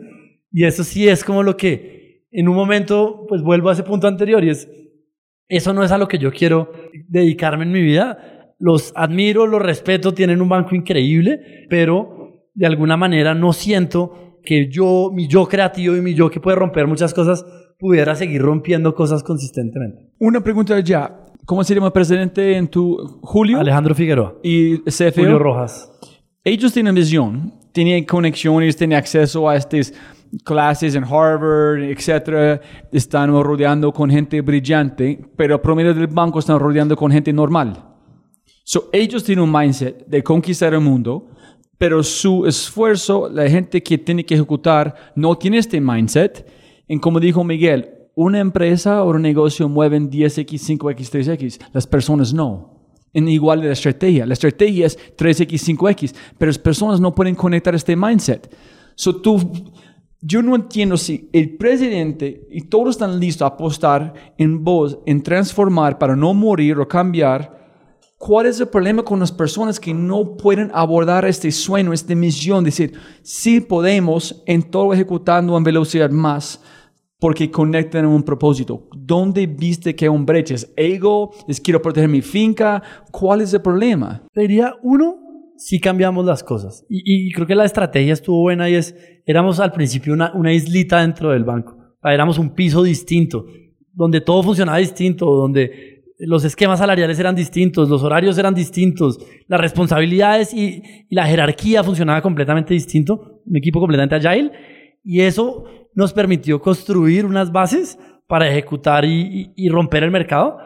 Cuando se comienza a poner más difícil es cuando te le comienzas a meter en, en el área de otras divisiones y otras divisiones que no son los dueños de, de, de, digital y que se comienzan a sentir amanezados. Pero amanezados en qué sentido? Es, es, es la misma empresa. Es, es todos de bien por todos. No es como si ganamos tú pierdes. Sí, pero yo creo que hay mucha gente y, y es normal, ¿no? Que pero no es normal. Que es resistente al cambio. O sea, el cambio para mí es muy natural, pero para otras personas es más difícil. Y muchas se montan. Y muchas se montan, pero les toma más tiempo. Lo que pasa es que ese proceso de montarlas, de que se tomen tiempo montarse, o sea, el banco se terminará transformando como todas las compañías que quieran sobrevivir. Eh, el tema es el tiempo que les cuesta transformarse. Y ese tiempo que les cuesta, pues es ineficiencia que le permite a otros jugadores, a diferentes compañías, pues abrirse un espacio en el mercado. Entonces, definitivamente, creo que, pues, qué tan apostada esté la organización estratégicamente y qué tantos mandos en la mitad si le crean a esto, es tu manera de medir qué tanto una compañía puede cambiar o no. Pero ¿dónde está el problema que tú viste? Es, es, quiero entender eso. Qué pena para matar esta pregunta. Como Rappi ellos tienen una cosa que es disagree and commit. Haz una pataleta que no quieres hacerlo, pero vamos a hacerlo. Entonces está bien. Ok, ya dijiste que es una mierda, no van a funcionar. Super, hazlo. Entonces ellos tienen esta cultura. Yo no entiendo si el presidente quiere hacer algo, si es digital, en todos tenemos que ejecutar para lograr algo. ¿Dónde está la resistencia? Es, es, porque ellos no entienden como ustedes con ABI. Tenemos un propósito de cambiar la vida de millones de personas en esta forma. Todos saben por qué estamos aquí día a día. Si hay un cambio, es más sencillo cambiar porque intrínsecamente mis acciones son a favor del mucho de, lo, del- de la masa de, de América Latina. La gente no entendieron el propósito del banco, no sabían por qué están allá día a día. ¿Cuál fue este bloqueo mental que no permitió a las personas cambiar? Te diría que hay dos cosas. La primera es culpa mía y es que tú, no, que- Súper. que tú no los convences. O sea, que tú no los convences que ese es el camino correcto. Y, y que ellos no lo crean fundamentalmente. Es lo mismo que hablamos hace un rato de, de, de que crean en tu sueño. O sea, digital comienza y también hay muchos más fraudes y también hay los, los productos a veces no tienen el mismo comportamiento que otros productos y hay muchas dudas y alguien que lo lleva haciendo y que el banco ha sido muy exitoso durante toda esa historia, pueden cuestionar mucho si ese sí es exactamente el camino. Todo el mundo sabe que se tiene que digitalizar, pero la gente puede cuestionar mucho el modo eh, y desde ahí hay mucha fricción. Eh, y después, pues la gente definitivamente no está en estas entidades de tantos años, hay muchas personas no orientadas por la misión del banco, están orientadas por su comodidad, están orientadas por tener una buena posición y poder seguir manteniendo esa buena posición. Mucha gente sí siente que de pronto si esto escala hasta cierto punto, van a ser reemplazados. Y muchas veces los skills que tienen algunas de estas personas, es posible que si no cambian su mindset, sí les termine pasando. Entonces, creo que creo que sí es un miedo fundamentado. O sea, no es como que simplemente son irracionales. Es, son personas que han sido muy exitosas haciendo las cosas de una forma y no es que las cosas de- hayan dejado de ser exitosas. El banco está en su mejor momento en su historia en casi que cualquier indicador. Entonces, ¿por qué sí? Y ahí, como te digo, es en gran parte responsabilidad de, de quienes vendan el sueño. Cada vez, Sebas, que escucho día uno, day one de Amazon, es- yo creo que es el- la cosa más brutal, el mejor consejo en el mundo. Que suene como estupidez, pero cuando empiezas a analizar, es esta gente, nunca he pensado, no quieren cambiar porque ellos se sienten que día como 1200 vamos bien, pero día uno es esas métricas son una mierda, ese no funciona, tenemos fraude. Nadie quiere en día uno, porque el día uno es 100% incertidumbre, es métricas que no entiendes, es pasos que tú nunca has tomado, y nadie quiere día uno. Ellos quieren día como casi de graduar en el colegio. Yo soy el rey, así son los jóvenes, yo he aprendido, no quiero aprender de este nuevo. Y, hay una cosa que a mí me parece como muy, muy chévere como reto, y es, desde las startups siempre miramos al mundo corporativo como ellos que no entienden, ellos que no son capaces de cambiar. Y yo creo que hay muchísimo para aprenderles. Primero, hay muchísima experiencia y muchos de los errores que uno hace como startup es porque, porque no tiene algunas de esas experiencias. Y segundo, esas compañías que logran transformarse, yo creo que es 10 veces más difícil que hacer una startup. Porque tienes que vender un sueño a alguien que ya le lo había hecho bien. Entonces yo, a mí no me gusta ponerme y no creo en la posición de, oh, bancos, son- están dormidos, no han cambiado, eh, se los van a comer. Eh, probablemente es cierto para algunos, pero para esos que están apostando y dando el cambio, esas historias de éxito de quienes logran transformarlo, como el Banco de Bogotá, diría yo, son increíbles y, y al final son mucho más difíciles porque convencer a un grupo de jóvenes de que te sigan en locuras, pues es, es- es mucho más fácil. Gracias por eso, eso es algo muy lindo. Justo está como con un amigo anoche hablando como este tema. Dijimos que es muy lindo que está pasando en LATAM, que hay, hay un montón de B2Bs que están identificando huecos en esas empresas grandes, en facilitando trabajar a una forma más agile, pero permitiendo a ellos que ellos han hecho bien por mucho tiempo. Entonces, el futuro es estas alianzas, gente como vos que conectan con, así es como hacer un crédito con este score, mucho más sencillo. Para esta persona pueden comprar su casa en, en días, en menos de en tres meses. Entonces es como el futuro va a ser muy lindo, esta alianza con startups y en empresas grandes, donde hay, no sé, este blur o este muy borroso este mundo de los dos, ¿no? Y sobre todo si quieres transformar las industrias grandes. Yo creo que si tú te quieres meter con salud, si tú te quieres meter con servicios financieros, cuando quieres realmente hacer un cambio fundamental, cambiando la estructura de costos y demás, te toca, o sea, trabajar con el ecosistema, te toca trabajar con las entidades financieras, con las superintendencias, eh, con los diferentes actores y no creer que desde tu isla vas a cambiarlo todo. Creo que definitivamente eh, ser parte y entender la complejidad de lo que hay del otro lado pues te, te da un- una mejor posición y, y unas mayores oportunidades de realmente ejecutar ese cambio. En si tú pudiste o pudieras devolverte en tiempo en tomar este mismo rol, ¿qué harías diferente? Para decir, yo no soy culpable, yo dejé todo en la mesa. No, yo, ver, en el banco yo diría que me pasó un poco lo que te dije de la cultura startup y de yo creer que lo que estaba bien era ser startup y lo que estaba mal era lo otro. Y creamos una isla durante mucho tiempo. Creamos una isla de una gente que amaba digital, digital casi que era eh, un sueño aparte. Y eso funciona muy bien, ¿no? Porque logras meter las dinámicas buenas de startup, pero no es una decisión buena en el mediano y largo plazo porque no traes contigo a, a esas personas que van a ser vitales para el cambio. Y cuando lo tratas de hacer más adelante y a veces pasas por encima de alguna de esas cosas para ganar tu velocidad startup, definitivamente pues ya es más difícil. Entonces, si lo echara para atrás, sin duda creo que haberlo hecho un poco con esa experiencia hubiera sido mucho mejor. Entonces es ser mejor storyteller para las personas que tú necesitas, para los cambios, y no tan nosotros contra ellos. Totalmente. Mi esposa es, es, es, es un crack en este. Ella es una maestra en convencer, en involucrar a la gente correcta por decisiones, tomando decisiones pequeñas, pero un impacto gigante. Y yo soy asqueroso en eso, yo soy muy radical. Para mí es yo contra el mundo. Si no estás de acuerdo en el momento donde estoy, es like, fuck you, goodbye. Y ese no es la, a veces funciona, a veces no.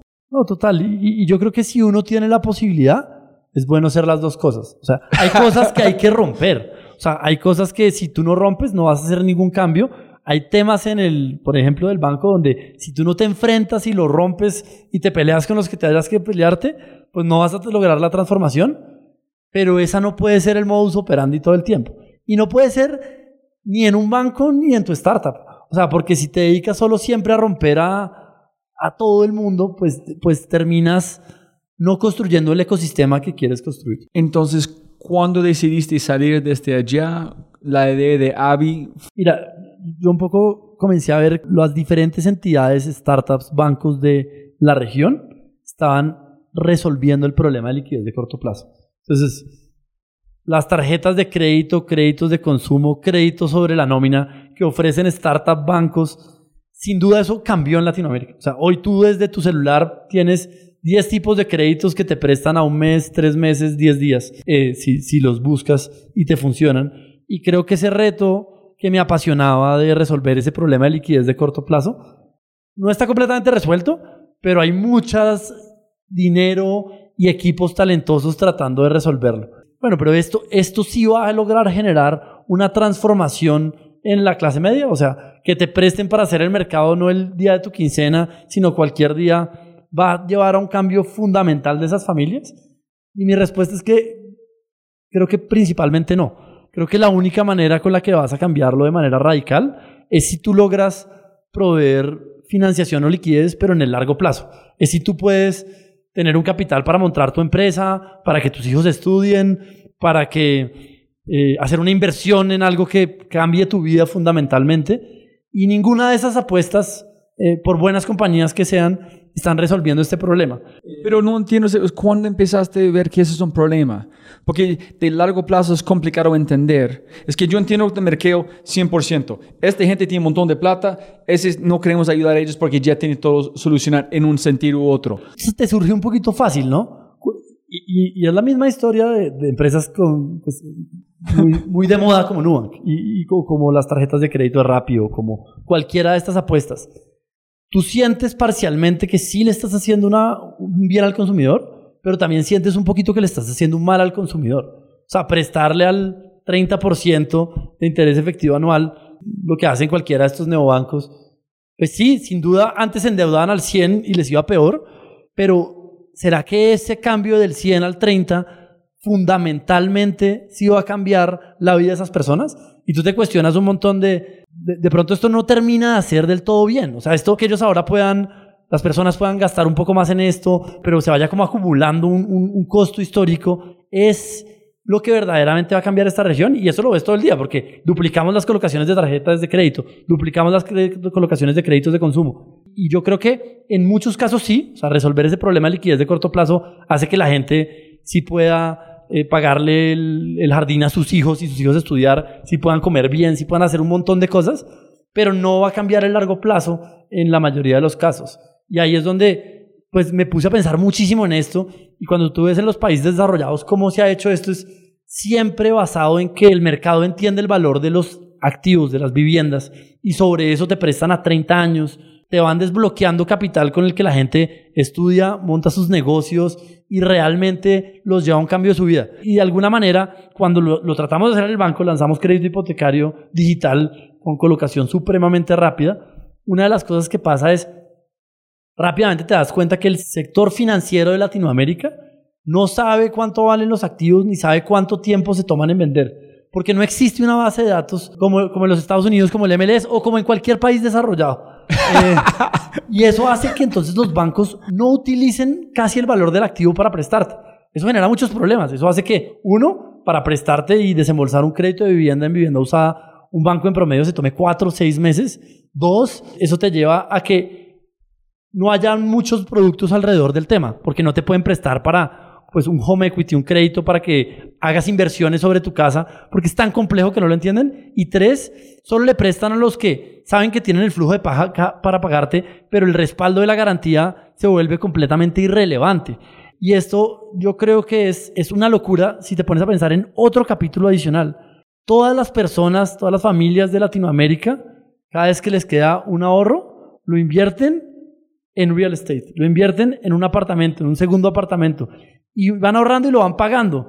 Y todo ese capital de ahorro de Latinoamérica se queda congelado en unos activos sobre los cuales, pues si lo quieres vender, te demoras de 10 a 14 meses. Si quieres sacar un crédito sobre eso, prácticamente no lo puedes sacar o te vas a demorar 6 meses. Entonces está congelando todo este valor y hoy del stock de viviendas de Colombia, para darte un ejemplo, el 85% no tiene ningún crédito sobre ellas. Entonces el ahorro y la inversión de las personas de Latinoamérica se va congelando, a diferencia de vas a un mercado como el americano y la gente o ahorra en casas, pero después utiliza ese capital, o ahorra en mercado de capitales poniendo la inversión a compañías que crean más empleo y que crean pues un montón de cosas, ¿no? Pero no entiendo, eh, es que pena para la ignorancia, es que es, si, si yo entiendo, hay gente que están ahorrando, ahorrando para una casa, pero no están generando una historia de crédito porque ellos van a invertir en este activo que es de una casa.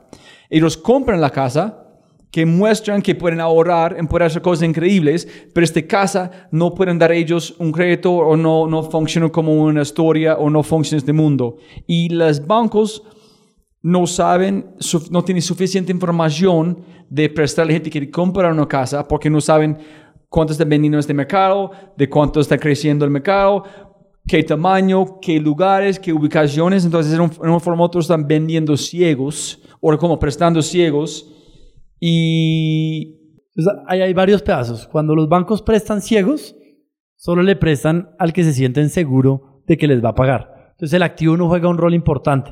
Solo le prestan a aquellos que saben que por sus ingresos van a poderle pagar siempre sin ningún riesgo. No saben que es líquido ni saben cuánto vale realmente. Entonces siguen asesorando el riesgo como si te prestaran para una tarjeta de crédito. Entonces te digo la, la historia en dos pedazos. Uno, eso hace que a muchas personas que en otros mercados donde sí se entiende el activo les prestan, en estos mercados no les prestan porque el valor del colateral no es suficientemente tenido en Cuando cuenta. dices activos como un asset, un hard asset, la casa es un activo. Sí, es un activo, perdón, Ok, la ok. falta de claridad. Entonces, como no entienden el valor de la casa como tal, no le, no le pueden prestar a mucha gente que en otros mercados sí le prestarían porque entienden el valor de la casa como respaldo de la operación. Y el otro, la otra segunda parte que pasa es, Robbie, tú compras tu casa, te presta el banco el 80% del crédito. Durante los años la vas pagando, además la casa se va valorizando. Pasan 20 años, pagaste tu casa. Y mientras tú pagaste tu casa y tienes esto, no puedes utilizar esa liquidez para comprar otra casa, porque no puedes decir, oiga, banco, présteme sobre esta casa, porque no funciona muy bien y es muy ineficiente. Y además, si quieres salirla a vender, porque pues, es el ahorro de tu vida, te vas a demorar 12, 14 meses en venderla, porque el mercado es muy ineficiente por un montón de razones. Pues gente entienden. Yo tengo esta casa, 20 años después, quiero comprar uno para mis hijos o mis hijas. Entonces quiero leverage o cómo usar esta casa diciendo, hey, si yo no pago, ustedes pueden quitar la casa, dame este can- 80% de la plata para invertir en esta casa que vale eso. Podemos prestar a Robbie porque tenemos la información adecuada para tomar decisión. Así es, eso y, y es para otra casa, es para la educación de tus hijos, es que tú quieres montar una empresa y quieres utilizar ese capital y ese proceso para los bancos de, de hacer un avalúo y entender bien el valor y de verdad confiar en ese valor es tan ineficiente que ese tipo de productos son prácticamente inexistentes en Latinoamérica. ¿Qué termina haciendo? Que el ahorro de todos los Robis de sus vidas, que son sus casas, no, ten- no, no sean utilizados por ellos para poder hacer inversiones y para poder operar y cambiar sus vidas de alguna manera. Se va congelando, se va congelando todo ese capital en esos ladrillos. So tú viste ese dentro de... Totalmente, y entonces un poco lo que nos pusimos a ver es cómo podemos construir un sistema de información, una base de datos, la data, con la cual esta información todo el mundo sí pueda tomar decisiones. Entonces es volver transparente un mercado que no es transparente. Hoy tú no sabes en cuánto se vendió una vivienda, nadie lo sabe, los registros, ni siquiera el gobierno lo sabe, porque la gente registra tra- históricamente el precio por debajo para pagar menos impuestos. Y no se sabe en cuánto se toman en vender las viviendas. Y esto hace que entonces el mercado sea súper ineficiente y vender una casa, por ejemplo en Bogotá, se demora de 10 a 14 meses. Y los bancos no pueden asesorarlo. Entonces, vas, paso uno de hoy, construimos un super equipo de datos para recolectar fuentes de muchos lados de información y poder entender los precios de vivienda y la liquidez de esos activos. Pero cuando empezaste de verdad a pensar en esa idea, en cuando llegue Brin a la ecuación, en cuando hiciste saltar. Sí, Brin está a lo- más a lo largo de toda esta historia. Entonces, Brin, yo vengo con este reto y con este problema de cómo, cómo de verdad resolvemos el largo plazo. Y Brin venía de haber trabajado toda su vida en real estate en Estados Unidos. Entonces, había trabajado en Goldman Sachs en real estate, había trabajado en varias PropTechs, compañías de tecnología para real estate. Se había venido a, Colombia y ahí trabajaba en Celina, que es una PropTech como más de turismo, pero al final como que entendía muy bien cómo funcionaba este mercado en Estados Unidos y cómo aquí no funcionaba. Ella cuando quiso comprar su casa, me me acuerdo que le tocó venirse a vivir aquí seis meses porque no había ni el front para ver las casas que habían, ni tampoco la información para tomar una decisión informada y se demoró seis meses consiguiendo su casa.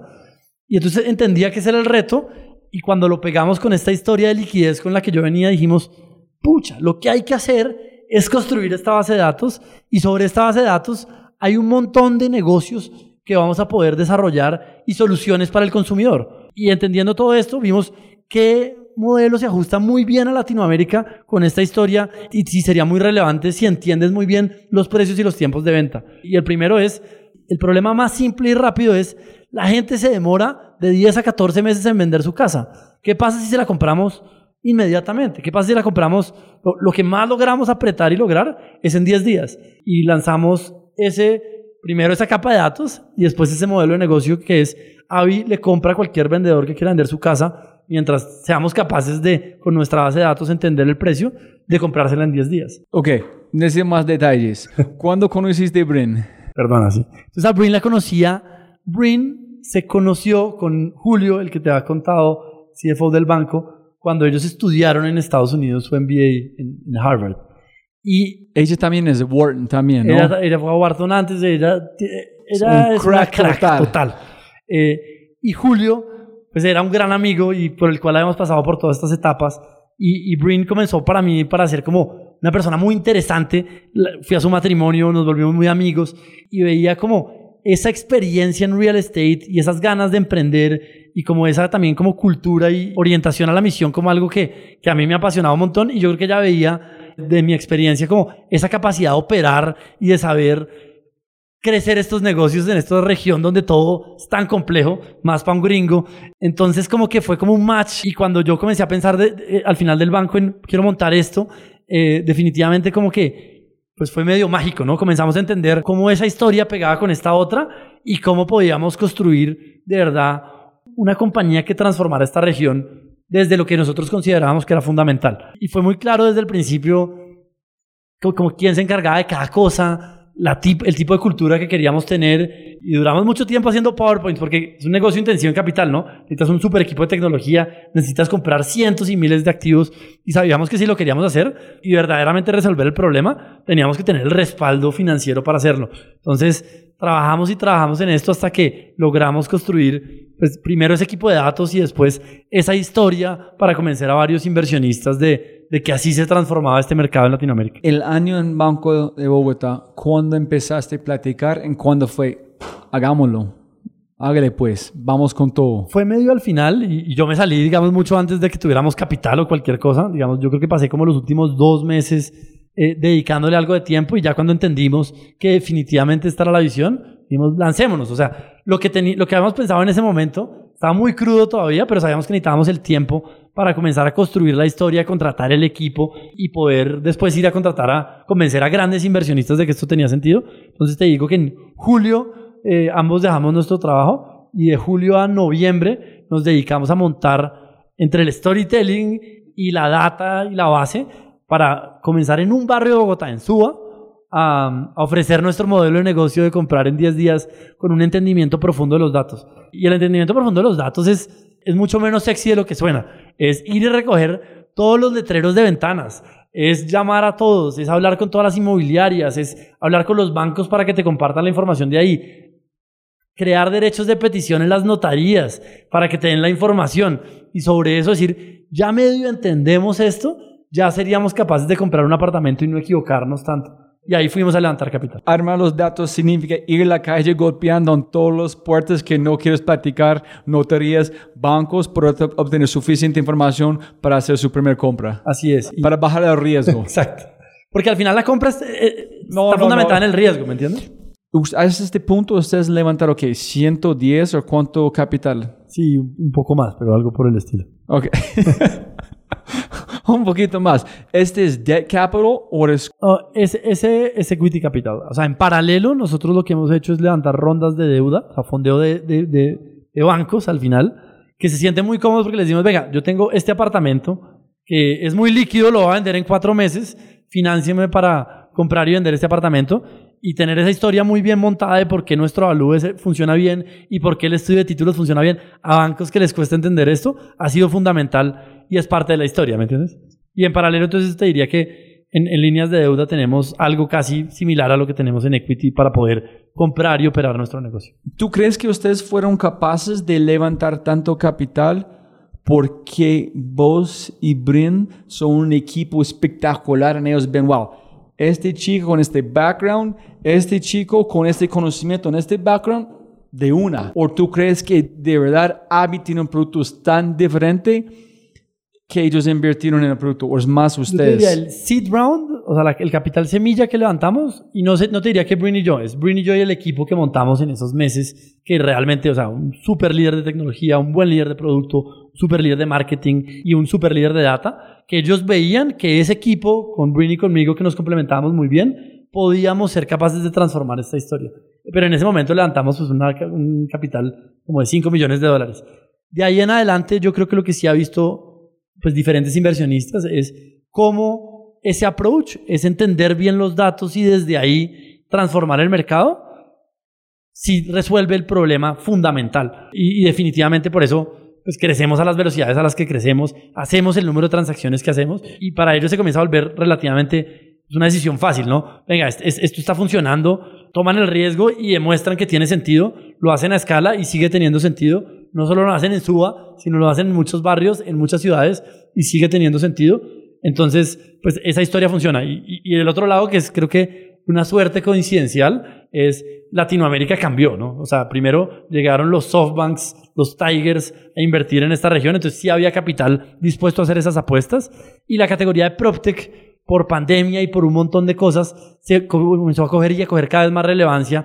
Y la apuesta de estos fondos de inversión de, venga, es el momento de transformar la industria de, de la vivienda y de cómo la gente compra y vende casa y resolver ese problema estructural de una categoría tan grande, pues se puso como en el top of mind de todos estos fondos y, y por todas esas uniones creo que somos una compañía así de bien fondeada, pero la ejecución importa, pero siguen viendo todavía que el equipo es, es una parte fundamental de, de, de lo que queremos y lo que estamos construyendo. Después de uh, como hablar con Santiago Suárez de ADI en estas empresas que yo nunca he entendido, es si tú armas un fintech o un proptech en América Latina, you have to build the whole fucking stack. Porque no hay 20 personas en niche. Que no es, estamos este, es que todo, ¿por qué no es enfóquete en este? No, huevón, tenemos que hacer riesgo, tenemos que hacer tenemos que todo porque no hay un mercado. Mi pregunta es, ¿por qué decidieron hacer el flip en 10 días? Y dijeron, ese es el problema, ese es el problema en los Estados Unidos también, o ese es el problema latino. ¿Cuál fue la razón? Es un súper punto.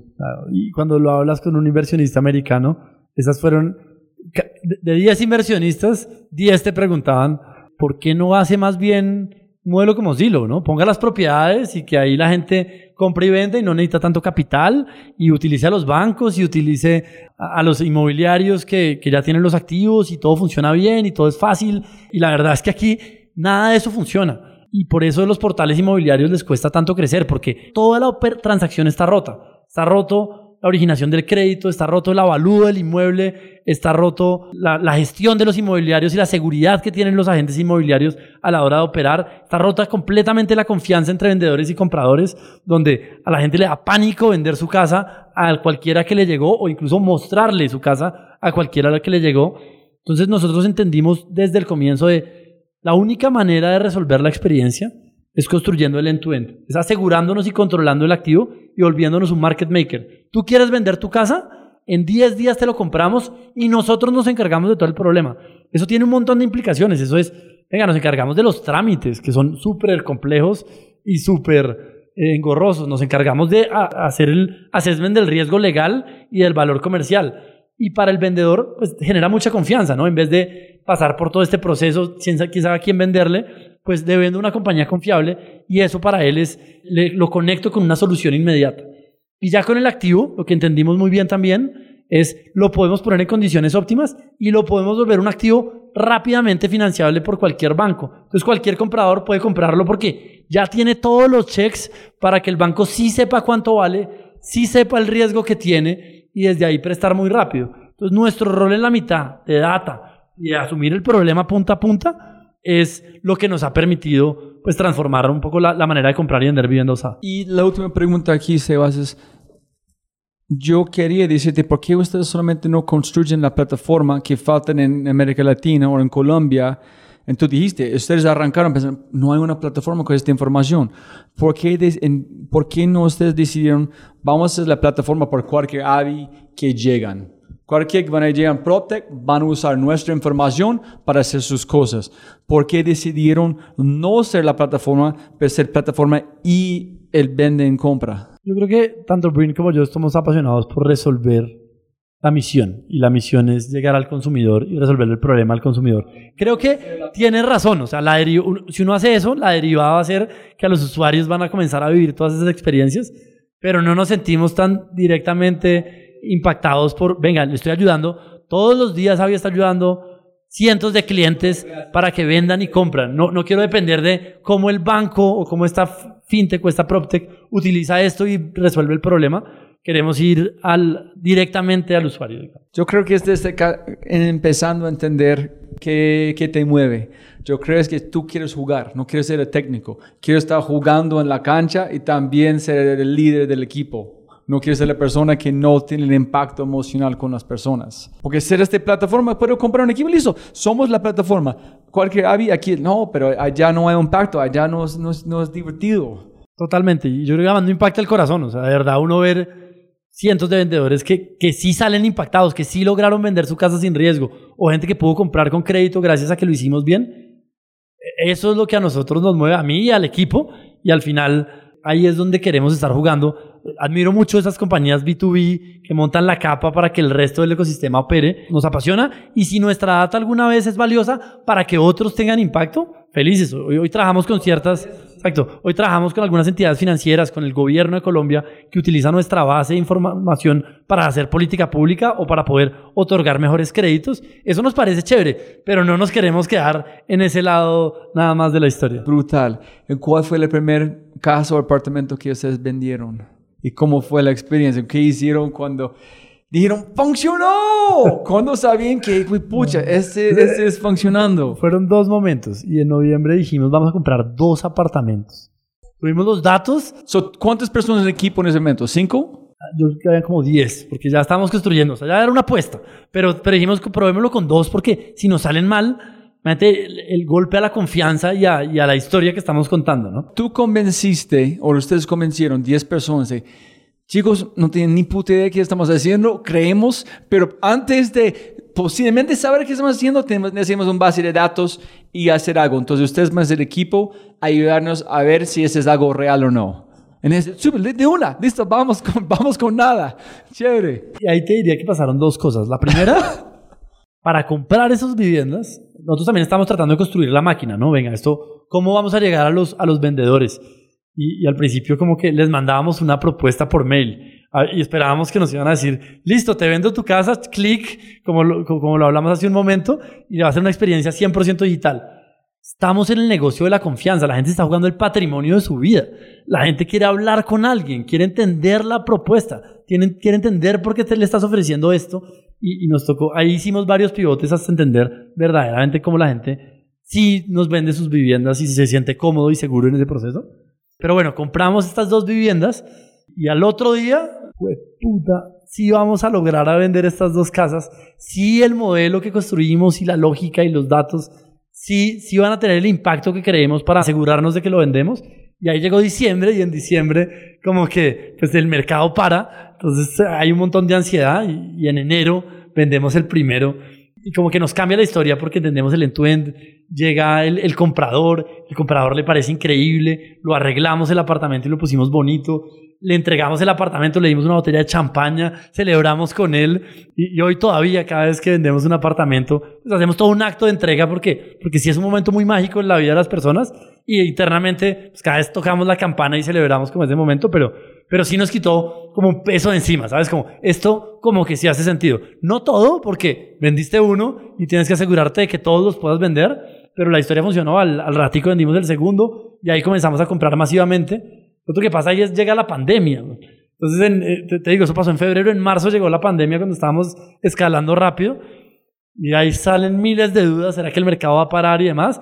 Pero decimos doble apostar y seguir creciendo, creyendo en que este modelo se va a volver más relevante en toda esta historia de la gente necesita liquidez, la gente necesita poder vender fácil, necesita hacerlo bastante más digital y, y comenzamos a crecer desde ahí. Yo entiendo la felicidad en la, en la, en la experiencia de comprar de una para la persona. Súper. Yo necesito vender en de una, poder vender con ustedes inmediato. Increíble.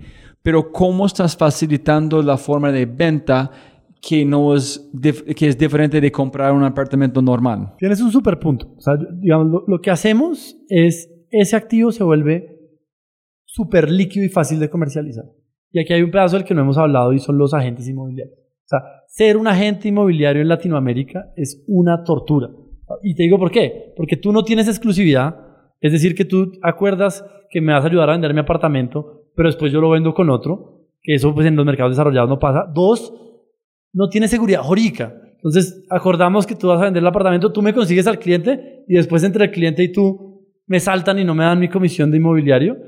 Eh, y tres, y eso termina generando una dinámica y es, los agentes inmobiliarios no invierten en el proceso, no invierten en que la propiedad esté bien, no invierten en, en un montón de cosas y operan es como en el lejano oeste, en esta historia de, a ver, yo qué logro pescar de este mercado donde, donde no hay reglas y donde nadie me respeta. En ese momento, lo que decidimos hacer, y eso ha venido creciendo con el tiempo, es, vamos a crear los apartamentos ideales y confiables para que los agentes inmobiliarios puedan vender fácilmente, con seguridad, que los puedan mostrar cualquier día de la semana, que ya tengan el crédito listo, que no tengan problema de papeles para que se les caiga y vamos a pagar las comisiones el día que se cierre el negocio. Impactando a los agentes inmobiliarios, lo que logramos hacer es que pues, pues los compradores puedan comprar mucho más fácil estas viviendas con crédito y con facilidad. Pero ¿quién vende? ¿Ustedes o un vendedor? venden unos vendedores, unos agentes inmobiliarios independientes o, o, o, grupos inmobiliarios que utilizan nuestro inventario y se sienten muy felices de venderlo. Eh, todos saben que son apartamentos AVI porque vienen remodelados con AVI porque tienen todas las seguridades de AVI, pero lo, lo que el problema que entendíamos que teníamos que resolver al del lado del comprador era empoderar a la gente inmobiliario. Era decirle a la gente inmobiliario, venga, siéntase seguro, muéstrelo, aquí está todo respaldado y si usted hace bien su gestión, su operación, un agente inmobiliario, y te doy el ejemplo, es muy bueno en Suba, conoce a la gente que vive en Suba, conoce a la gente que quiere comprar en Suba. Entonces, si tú le entregas un activo seguro, y eso lo que nos ha generado es que los apartamentos de Avi se vendan como cuatro veces más rápido que el mercado, porque, porque ya tienen todas las reglas de juego claras y estamos logrando que estos agentes pues se profesionalicen, dado que pueden sentirse seguros, vender bien, los capacitamos y los acompañamos para cambiar la manera con la que se venden los activos inmobiliarios.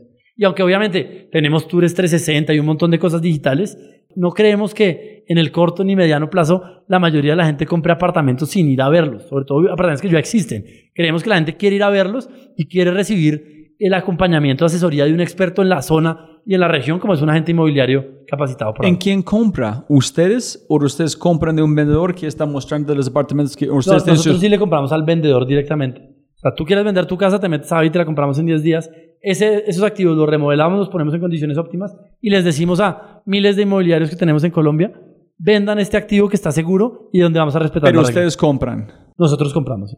¿Y por qué no venden? Sí, porque es tan complicado la forma. Es sencillo comprar, pero complicado en vender si tú no es la persona en la calle que conocen el barrio, que conocen las personas. Exactamente, porque creemos que eso requiere de una asesoría y un acompañamiento local y creemos que esa asesoría y ese acompañamiento local lo tienen los brokers que llevan operando ahí años, que conocen sus clientes, que conocen qué edificio es bueno y qué no es bueno, por qué a esta familia le va a gustar este y no le va a gustar este otro. Y, y, ahí para nosotros como que nuestra misión es fortalecer una profesión que ha sido como mal ejecutada en Latinoamérica. ¿Tú crees que este es de algo de humildad de ustedes, Sebas, de entender que hay unas cosas de en este momento digital no es la solución correcta o este fue algo que ustedes aprendieron del mercado que oye la gente no van a confiar si no hablan con alguien o ustedes vieron que hey este pedacito este parte de átomos no pueden ser bits porque no van a cambiar todo. Yo creo que desde el día uno la, la, la frase que decíamos es como es una tech company con un human touch muy fuerte con ese toque humano. Y sabíamos que el real estate tenía que ser así esta es una frase más de Brin eh, pero creo que con la experiencia, cada día nos damos cuenta que ese human touch a la hora de jugarte el patrimonio de tu vida, ya sea que estás vendiendo, que estás comprando, es muy importante. La construcción de la confianza es muy importante que, que tú puedas tocar y hablar con un humano y que te explique y te resuelva tus dudas y, te genere la seguridad de hacerlo. Eso, eso nos ha llevado, por ejemplo, hoy, hoy Avi tiene centros de experiencia en todas las ciudades donde opera, donde la gente puede ir, hablar con un ejecutivo de Avi y todo lo que le hemos ofrecido en digital y le hemos explicado puede cerrar su experiencia y llenarse de confianza. Y eso obviamente es un paso como que muchos dirían que va en dirección contraria hacia donde va el mundo, pero, pero creemos que la construcción de esa confianza es fundamental y estamos en un proceso de aprendizaje, como te digo, el día uno lanzábamos las ofertas por correo y esperábamos que nos dijeran, listo, te vendo tu casa. Ese proceso le hemos dado vueltas muchas veces hasta asegurarnos de que sí estamos resolviéndole y atendiendo al cliente como él lo necesita. Y ustedes no dicen esto en la página, ¿no? No dicen, Avi, que es algo de mejor experiencia digital con un human touch. No, y, tiene, y creo que es un error. O sea, creo que, es que hablándolo, es, creo que es un error. Para mí personalmente en esta conversación me es un regalo de mucho más conocimiento y entendimiento que ustedes hacen. En el jazz, oh, shit, now it makes sense. Todas las cosas encajan. Sí, y eso fue, digamos, no fue un invento nuestro, fue ver a los consumidores. En pandemia, los consumidores querían ir a nuestra oficina a vernos, eh, porque están vendiendo, están poniendo los ahorros de su vida en riesgo, ¿sabes? Entonces al final como que pues, eh, lo fuimos entendiendo y fuimos ajustando el proceso de acuerdo con eso. Y, otra de las cosas que creo que fue súper apasionante de todo esto es, construimos esta data, ¿no? Eh, y Suba, y entendemos muy bien Suba, y fuimos expandiéndonos por barrios. Y un día surge una apuesta dentro de la compañía y es, oiga, ya sabemos ponerle muy bien precio casi que a cualquier activo en todas estas zonas. ¿Qué pasa si creamos, si lanzamos este producto al mercado gratis, que cualquiera pueda saber cuánto vale su casa? Y, fue muy chévere, sobre todo en este tema como cultural, porque internamente algunos dijeron como, uy, fue madre, pero si todo el mundo sabe los precios, entonces estamos perdiendo nuestra ventaja competitiva, que es pues que somos los que construimos toda esta base para saber los precios. Uno de nuestros valores principales culturales es la transparencia, para adentro y para afuera. Vimos, ¿cómo vamos a, a seguir respetando nuestro valor de transparencia si no nos sentimos cómodos de transparentar los precios al mercado? Y lanzamos Avímetro, que es la herramienta con la que cualquier persona puede saber gratis cuánto vale su casa, con toda la tecnología y con todas las capacidades que tiene Avi para hacerlo como lo hace, con todo el esfuerzo de recolección manual para poder construir estos precios. Y hoy Avímetro es, o sea, en- para que te hagas una idea, en Bogotá hay, casi dos veces más consultas de Avímetro que transacciones en el mercado. Es decir, se está volviendo esa herramienta con la, que, la cual la gente construye precio. Y muchas veces nos dicen, venga, es que fui a Avímetro y mi precio sale más alto. Y nosotros, sí, sale más alto, pero mire que a mí me va a costar todo este tiempo venderlo y voy a tener que hacer estas inversiones. Y si no somos capaces, desde la transparencia de la compañía, de explicarle nuestro valor agregado eh, a partir del servicio que estamos prestando y no porque somos los únicos que tenemos la información, pues no es un negocio para nosotros. Y, creo que nos puso como en el lugar correcto de la historia donde queríamos estar. Si queremos empoderar a la clase media o a las personas a la hora de comprar y vender su vivienda con información, pues tenemos que disponibilizar la información, no quedárnosla para nosotros. Brutal. En cuando ustedes dicen sus pitches por el capital grande, ustedes dijeron compartimos datos, queremos ahí mejorar todo el mercado, porque es muy lindo para mí que es, si todo el mercado puede mejorar gracias a sus datos, ustedes van mejor, todo va mejor. Entonces, menos de, no, vamos a proteger todo, es, es- van a limitar su capacidad de escalar como exponencialmente. Pero si todo el mundo también tiene más información que tú dijiste, la gente está llegando a ustedes, miren que digo, ese es nosotros. Entonces sabemos cuánto vale su casa. Es brutal. Total, y, creo que es una visión que tenemos como compañía y que hacemos esfuerzos que a veces la gente no entiende tan bien. Y es, por ejemplo, el año pasado nos dedicamos un buen, una buena parte de mi tiempo en mover y hacer que ocurriera la primera escritura de hipoteca digital de Colombia. Y me acuerdo en- yendo a Medellín a hacer la primera escritura de hipoteca digital, después de haberle gastado meses, yo y todo el equipo de trámites pues, para ayudar pues, a- al gobierno en ese proceso, a las notarías, a los bancos en este proceso. Y era un proyecto liderado por el gobierno, pero que nosotros empujamos y empujamos y empujamos. Yo decía, pero yo por qué estoy gastándome todas estas horas en esta vaina? ¿Qué me va a cambiar los resultados de AVI? Que logremos hacer esto y, y- y- poner, pues digamos, y llevar esta bandera. Y fue fascinante porque en Medellín llegamos, llegamos a la notaría y ese día estaba yo solo, además de Avi.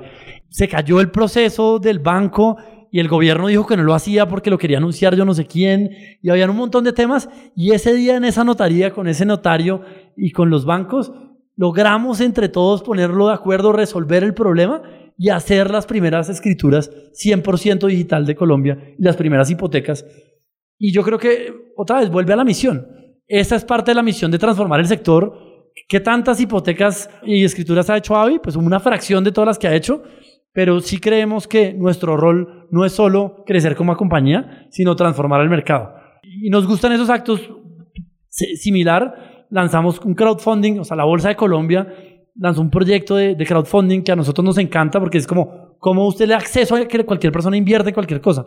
Y dijimos, venga, llevémoslo al real estate. Y otra vez, nosotros tenemos muy buenos inversionistas y, y ese capital no lo necesitamos, pero hicimos el crowdfunding más grande de la historia de Colombia, el más rápido, porque nos parecía poderoso esta historia de empoderar a miles de personas, de invertir en esta transformación y de poder participar como en el sector inmobiliario de diferentes formas, que otra vez tiene que ver con nuestra visión de empoderar a la clase media en este capítulo. Ese es, ese es complicado en el sentido que es, tienes una empresa, pero atrás de esa empresa es algo mucho más profundo, es que transforma toda la industria. Entonces, ¿cómo ustedes pueden justificar como las inversionistas en las personas que miran, estamos gastando este cantidad de plata y energía en el transfer mercado, pero no es AVI, no es, no, es, no es en transformar las ventas.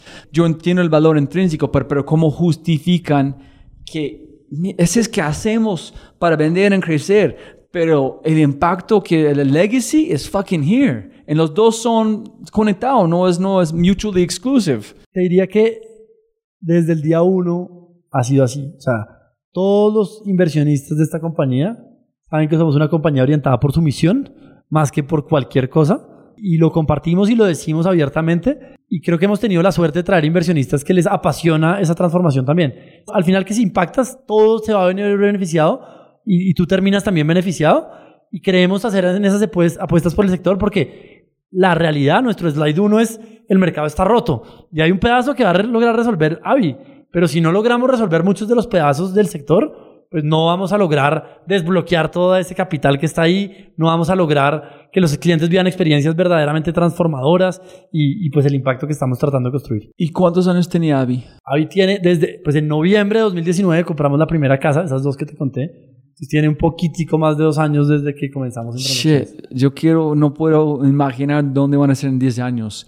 ¿Quién, cómo van a ser este referente en Colombia y América Latina? Avi, como un jugador de política en términos de ese donde el mercado, aquí son las decisiones que debemos tomar para, por este por estrato 2 en 1, aquí son los tipos de loans que debemos hacer. Parece muy lindo a ver este esfuerzo de mejorar todo el mercado, no solamente en vende- hacer el flipping, para como se ¿no, no, lo- no crees? El como interés compuesto. Digamos que esa es nuestra visión y ese es nuestro sueño. O sea, lo que nosotros creemos, por, por eso yo no te, te comencé diciendo aquí lo que nosotros queremos es comprar y vender muchas casas. Eh, sin duda esa es una solución y es un problema para vendedores y compradores. Es- ese es un pedacito de todo lo que tú logras desbloquear si construyes la información y construyes la tecnología para que este mercado se vuelva más líquido. Imagínate el, el impacto que va a tener blockchain en, en simplificar las transacciones inmobiliarias al banco, a la notaría, a registro, a las fiducias, la confianza que existe entre los dos lados, cómo la puede llegar a construir desde este lado, lo que puede llegar a ocurrir en tokenización eh, con estos activos y cómo se piensa esto distinto. Creo que al final es, estamos en, en el comienzo de toda esta historia. Nos fascina estar donde estamos parados porque creo que tenemos muchas cosas para hacer y, y- y si te digo, lo más difícil para Brin y para mí todos los días y para la mayoría del equipo es priorizar, ¿no? Tú te levantas y dices, pucha, esto está roto, venga, lo resolvemos. Esto está roto, venga, lo resolvemos. Y, y obviamente si quieres tener un impacto tienes que meterte consistentemente hasta que verdaderamente pasen cosas, como lo hemos hecho con iBuyer, pero sí hay mucho por hacer y muy emocionados de estar donde estamos. Y pensando, para terminar esta conversación, Sebas, pensando en abundancia, ¿cuáles eh, ustedes quieren ser el super app de PropTech? ¿Ustedes quieren ser mucho más de PropTech? ¿Cuál es la visión de vos y Bren en este equipo? Yo creo que nosotros queremos empoderar al consumidor latinoamericano en todo lo relacionado con su vivienda. Digamos, uno, con información, por eso Avímetro es nuestra apuesta tan importante. Dos, con liquidez. Entonces, todas las soluciones de liquidez para un propietario o futuro comprador de vivienda nos parece relevante apoyarlo y participar, dado que sí entendemos el activo y estamos construyendo toda esta información. Y tres, desde el lado de la confianza y la seguridad. O sea, al final, si tú hablas con los vendedores de Avi, una de las cosas que más nos ha sorprendido es que nosotros creíamos que era velocidad lo que les importaba. Lo que les importa es que la gente está muerta del miedo de que le roben su apartamento cuando lo vaya a vender, de que se meta con alguien que le va a generar un problema en su historial de crédito o en su historial por, por temas de ilícitos o cosas por el estilo. Y construir la confianza en ese sector para nosotros es, es enorme. El super app, no sé si sea como el rol que queremos jugar, porque, por ejemplo, hoy Avi como producto iBuyer, hoy, hoy tenemos una app para brokers, pero si quieres vender, pues no nos parece sensato. Es una transacción de un momento que lo vivas dentro de una app. Probablemente cuando tengamos más servicios alrededor de, ven, compra tu casa con nosotros, después véndela, después haz esta otra inversión y, y, y coge esta plata de aquí y administra tu activo, administra tu riesgo de tu activo. Ahí podrá hacer sentido una app, pero diría más es, es seguir construyendo esta capa de datos que nos permite ir desbloqueando y trayendo todo el capital que hay en el mundo para darle liquidez a, a este mercado. Súper. Las últimas preguntas. Eh, un momento de mierda en todos los viajes que ha tenido, en cómo superaste un momento de oscuridad. Escucha, yo creo que han habido muchos. Yo, yo soy muy optimista. O sea, una de las cosas que a mí me pasa es. Yo, yo, yo siempre me enfoco como en lo bueno. Hay, hay fotos, ¿no? Una, una, de las mejores fotos de, de, de, de, estrés, pero, pero también que hablo muy bien del equipo, fue una foto en Merkeo. Y es. Me casé durante mi época que estaba en Merkeo. Y me fui a mi luna de miel. Apenas habíamos montado las bodegas. O sea, llevamos como cuatro meses de, de operar en bodega. Justo, pues, como cuatro meses después, y pues me tocaba irme de luna de miel, obviamente. Mi esposa es increíble apoyo en toda esta historia. Y de pronto crecíamos como 50% mes a mes. O sea, y el problema es que la logística que nos habíamos inventado, porque no éramos expertos en logística, cada ratico se rompía. Y, y de pronto me llama eh, Juan Esteban Esguerra, que hoy es nuestro líder comercial que trabajaba en, en Merkeo en ese momento, y me dice, con, con, otros tres líderes, uno de marketing y otro de BI, o sea, cualquier cosa, pero eran los que iban a resolver el problema. Un poco en esta idea de que cualquiera resuelve cualquier cosa. Oiga, Sebas, eh, quiero decirle que la bodega colapsó. O sea, la bodega colapsó, ya no puede entrar ni un producto ni salir ni un producto. No, no se cayó nada, pero una de las cosas que pasa en logística es que la- el, el puerto de salida y de entrada, si no es muy bien montado, pues es tu embudo. Terminó pasando que llegó tanto y quería salir tanto que no había cómo pasar. O sea, físicamente no había cómo pasar. Y, y entonces, pues, no sabemos cómo entregar ninguno, ningún pedido porque está el taco. O sea, no, no, no, no sabemos cómo desbloquearlo. Y yo en mi luna de miel, como, puta, ¿qué hago?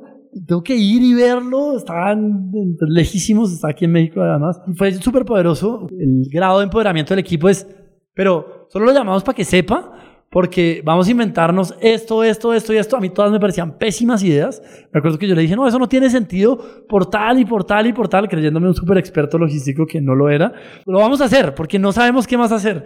Y lo hicieron y ese fue el, la forma con la que se hizo la logística después durante muchos meses en Merkeo. Pero evidentemente el estrés de todas esas fotos fue, fue- fue muy alto. Ah, brutal. Y al revés, un momento de, de felicidad en todas las cosas que has hecho. Pucha, yo, yo, yo, creo que hace, hace no mucho tuvimos como, como el evento corporativo de Avi y yo creo que, co- como te digo, yo creo que este es, somos un equipo como de 500 personas, todos orientados por, por mucho por esta misión y fue un evento, pues, tuvo un pedacito de fiesta, pero, pero fue sobre todo actividades durante todo el día, competencias, juegos y hablar con todo el mundo, muchos con los que nunca me había visto porque fue mucho pandemia, después yo me vine para México y demás y sentir la energía y, y sentir la orientación por la misión. O sea, yo, a, a mí uno de los más, miedos más grandes que me da toda esta ola de capital de Latinoamérica es que todo el mundo esté es por cómo me vuelvo billonario y cómo juego este juego de, de sacarle el máximo a la historia y ver a todo el mundo como comprometido y tantas historias de venga, es que yo estoy aquí es porque vamos a cambiar este mundo. Yo estoy desde datos, yo estoy desde marketing y la energía que se sentía, yo creo que fue un momento de realización absoluta. Creo que, como te digo, estamos comenzando la historia, pero, pero son momentos y esas fotos como muy bonitas que, que se le quedan a uno. Increíble. Entonces es que ojalá que todos equipo van a escuchar este podcast, porque de verdad yo ni esperaba escuchar una historia que tiene un propósito tan fuerte atrás, que es transformar the whole fucking industry. No es solamente hacer un flipping. Hay una oportunidad. No. Todo es roto. Aquí es arrancamos. With a human touch, desbloqueando seguridad, velocidad. Ese es day one. ¿Qué viene? No sabemos. Pero eso es que vamos a hacer. Eso es brutal. Peor consejo que has recibido en tu vida. Eso no tiene sentido, no lo intenten. Me lo han dicho miles de veces en todas las cosas que he intentado. Muchas no tienen sentido, pero uno no se puede quedar sin probarlo. Y el mejor consejo. O mantenerte humilde. Eh, yo creo que, y, y no creer que uno tiene la verdad absoluta. Eh, esa es una de las cosas que más importantes nos parecen acá y es, todavía no entendemos nada de esta categoría. ¿no? Nos creemos con una idea chévere, eh, pero, pero todos los días nos damos cuenta que somos unas huevas, que lo que entendíamos no lo entendíamos bien, que tenemos que hacerlo mejor y las mejores ideas llegan de todos lados, de mantener, tratarnos de mantener una estructura súper plana, como por esta misma idea de todas las ideas eh, son poderosas y pueden transformar esta industria de dentro y de fuera de Avi y, mantener esa humildad para nosotros es vital. Para mí es mejor consejo. Y la última, última. Si pudieras enviar un mensaje a toda América Latina a través de WhatsApp, un, un, un mensaje de, audio, donde todo América Latina, me, me, en allá se vas hablando, escuchando, ¿qué mensaje enviarías a todos? Siempre lo digo y no lo pensé antes del podcast, pero lo que te diría es, yo, yo creo, como te decía al principio, en el poder de ayudar y dejarse ayudar. Yo creo que históricamente, por las razones que sea, en Latinoamérica nos ayudamos en unas cosas y no nos ayudamos en otras. Y, no les regalamos de nuestro tiempo a otras personas que quieren. Y nos da mucha pena o, o miedo pedirle tiempo a otra persona para que nos enseñe y nos ayude con algo. Yo creo que, que construir una comunidad donde pedimos más ayuda y, y ayudamos más personas, sobre todo en este mundo de tecnología, creo que va a tener un impacto que puede llegar a transformar esta región en cada uno de sus pedazos. ¿Hay algo que olvidamos mencionar que tú crees es importante? No, creo que hablamos de un montón de cosas. eh. No, Muchas gracias. No, increíble. Eh, la el mejor regalo que puedes dar a otro ser humano es la atención. Gracias por su atención. De verdad, Sebas, increíble. Felicidades por todo. Gracias como tomar su tiempo de contar la historia en la forma que yo puedo participar en este sueño por un momento con ustedes. Y de verdad, felicitaciones que algo mucho más atrás que tú ves en la página web. Esa es la idea, vamos a ver. Y, y como te digo, estamos comenzando. Todavía la embarramos mucho, pero, pero con ganas de transformar esto. Como siempre, siempre, siempre puedes ganar más plata, pero no más tiempo. Muchas gracias por escuchar. Espero que hayas aprendido algo, te hayas inspirado y te sientes con ganas de hacer algo imposible. No olvides, si este podcast te parece increíble, hay otras cosas maravillosos o maravillosas que puedes encontrar en thefryshow.com, el newsletter, convertirse en member o miembro de Fry Show y obviamente si quieres acceder a libros, podcasts, personas y lo demás que mencionamos en los episodios, puedes encontrar todo en thefryshow.com. Y con ese dicho, hasta el próximo episodio. Chao, chao, chao. Chao.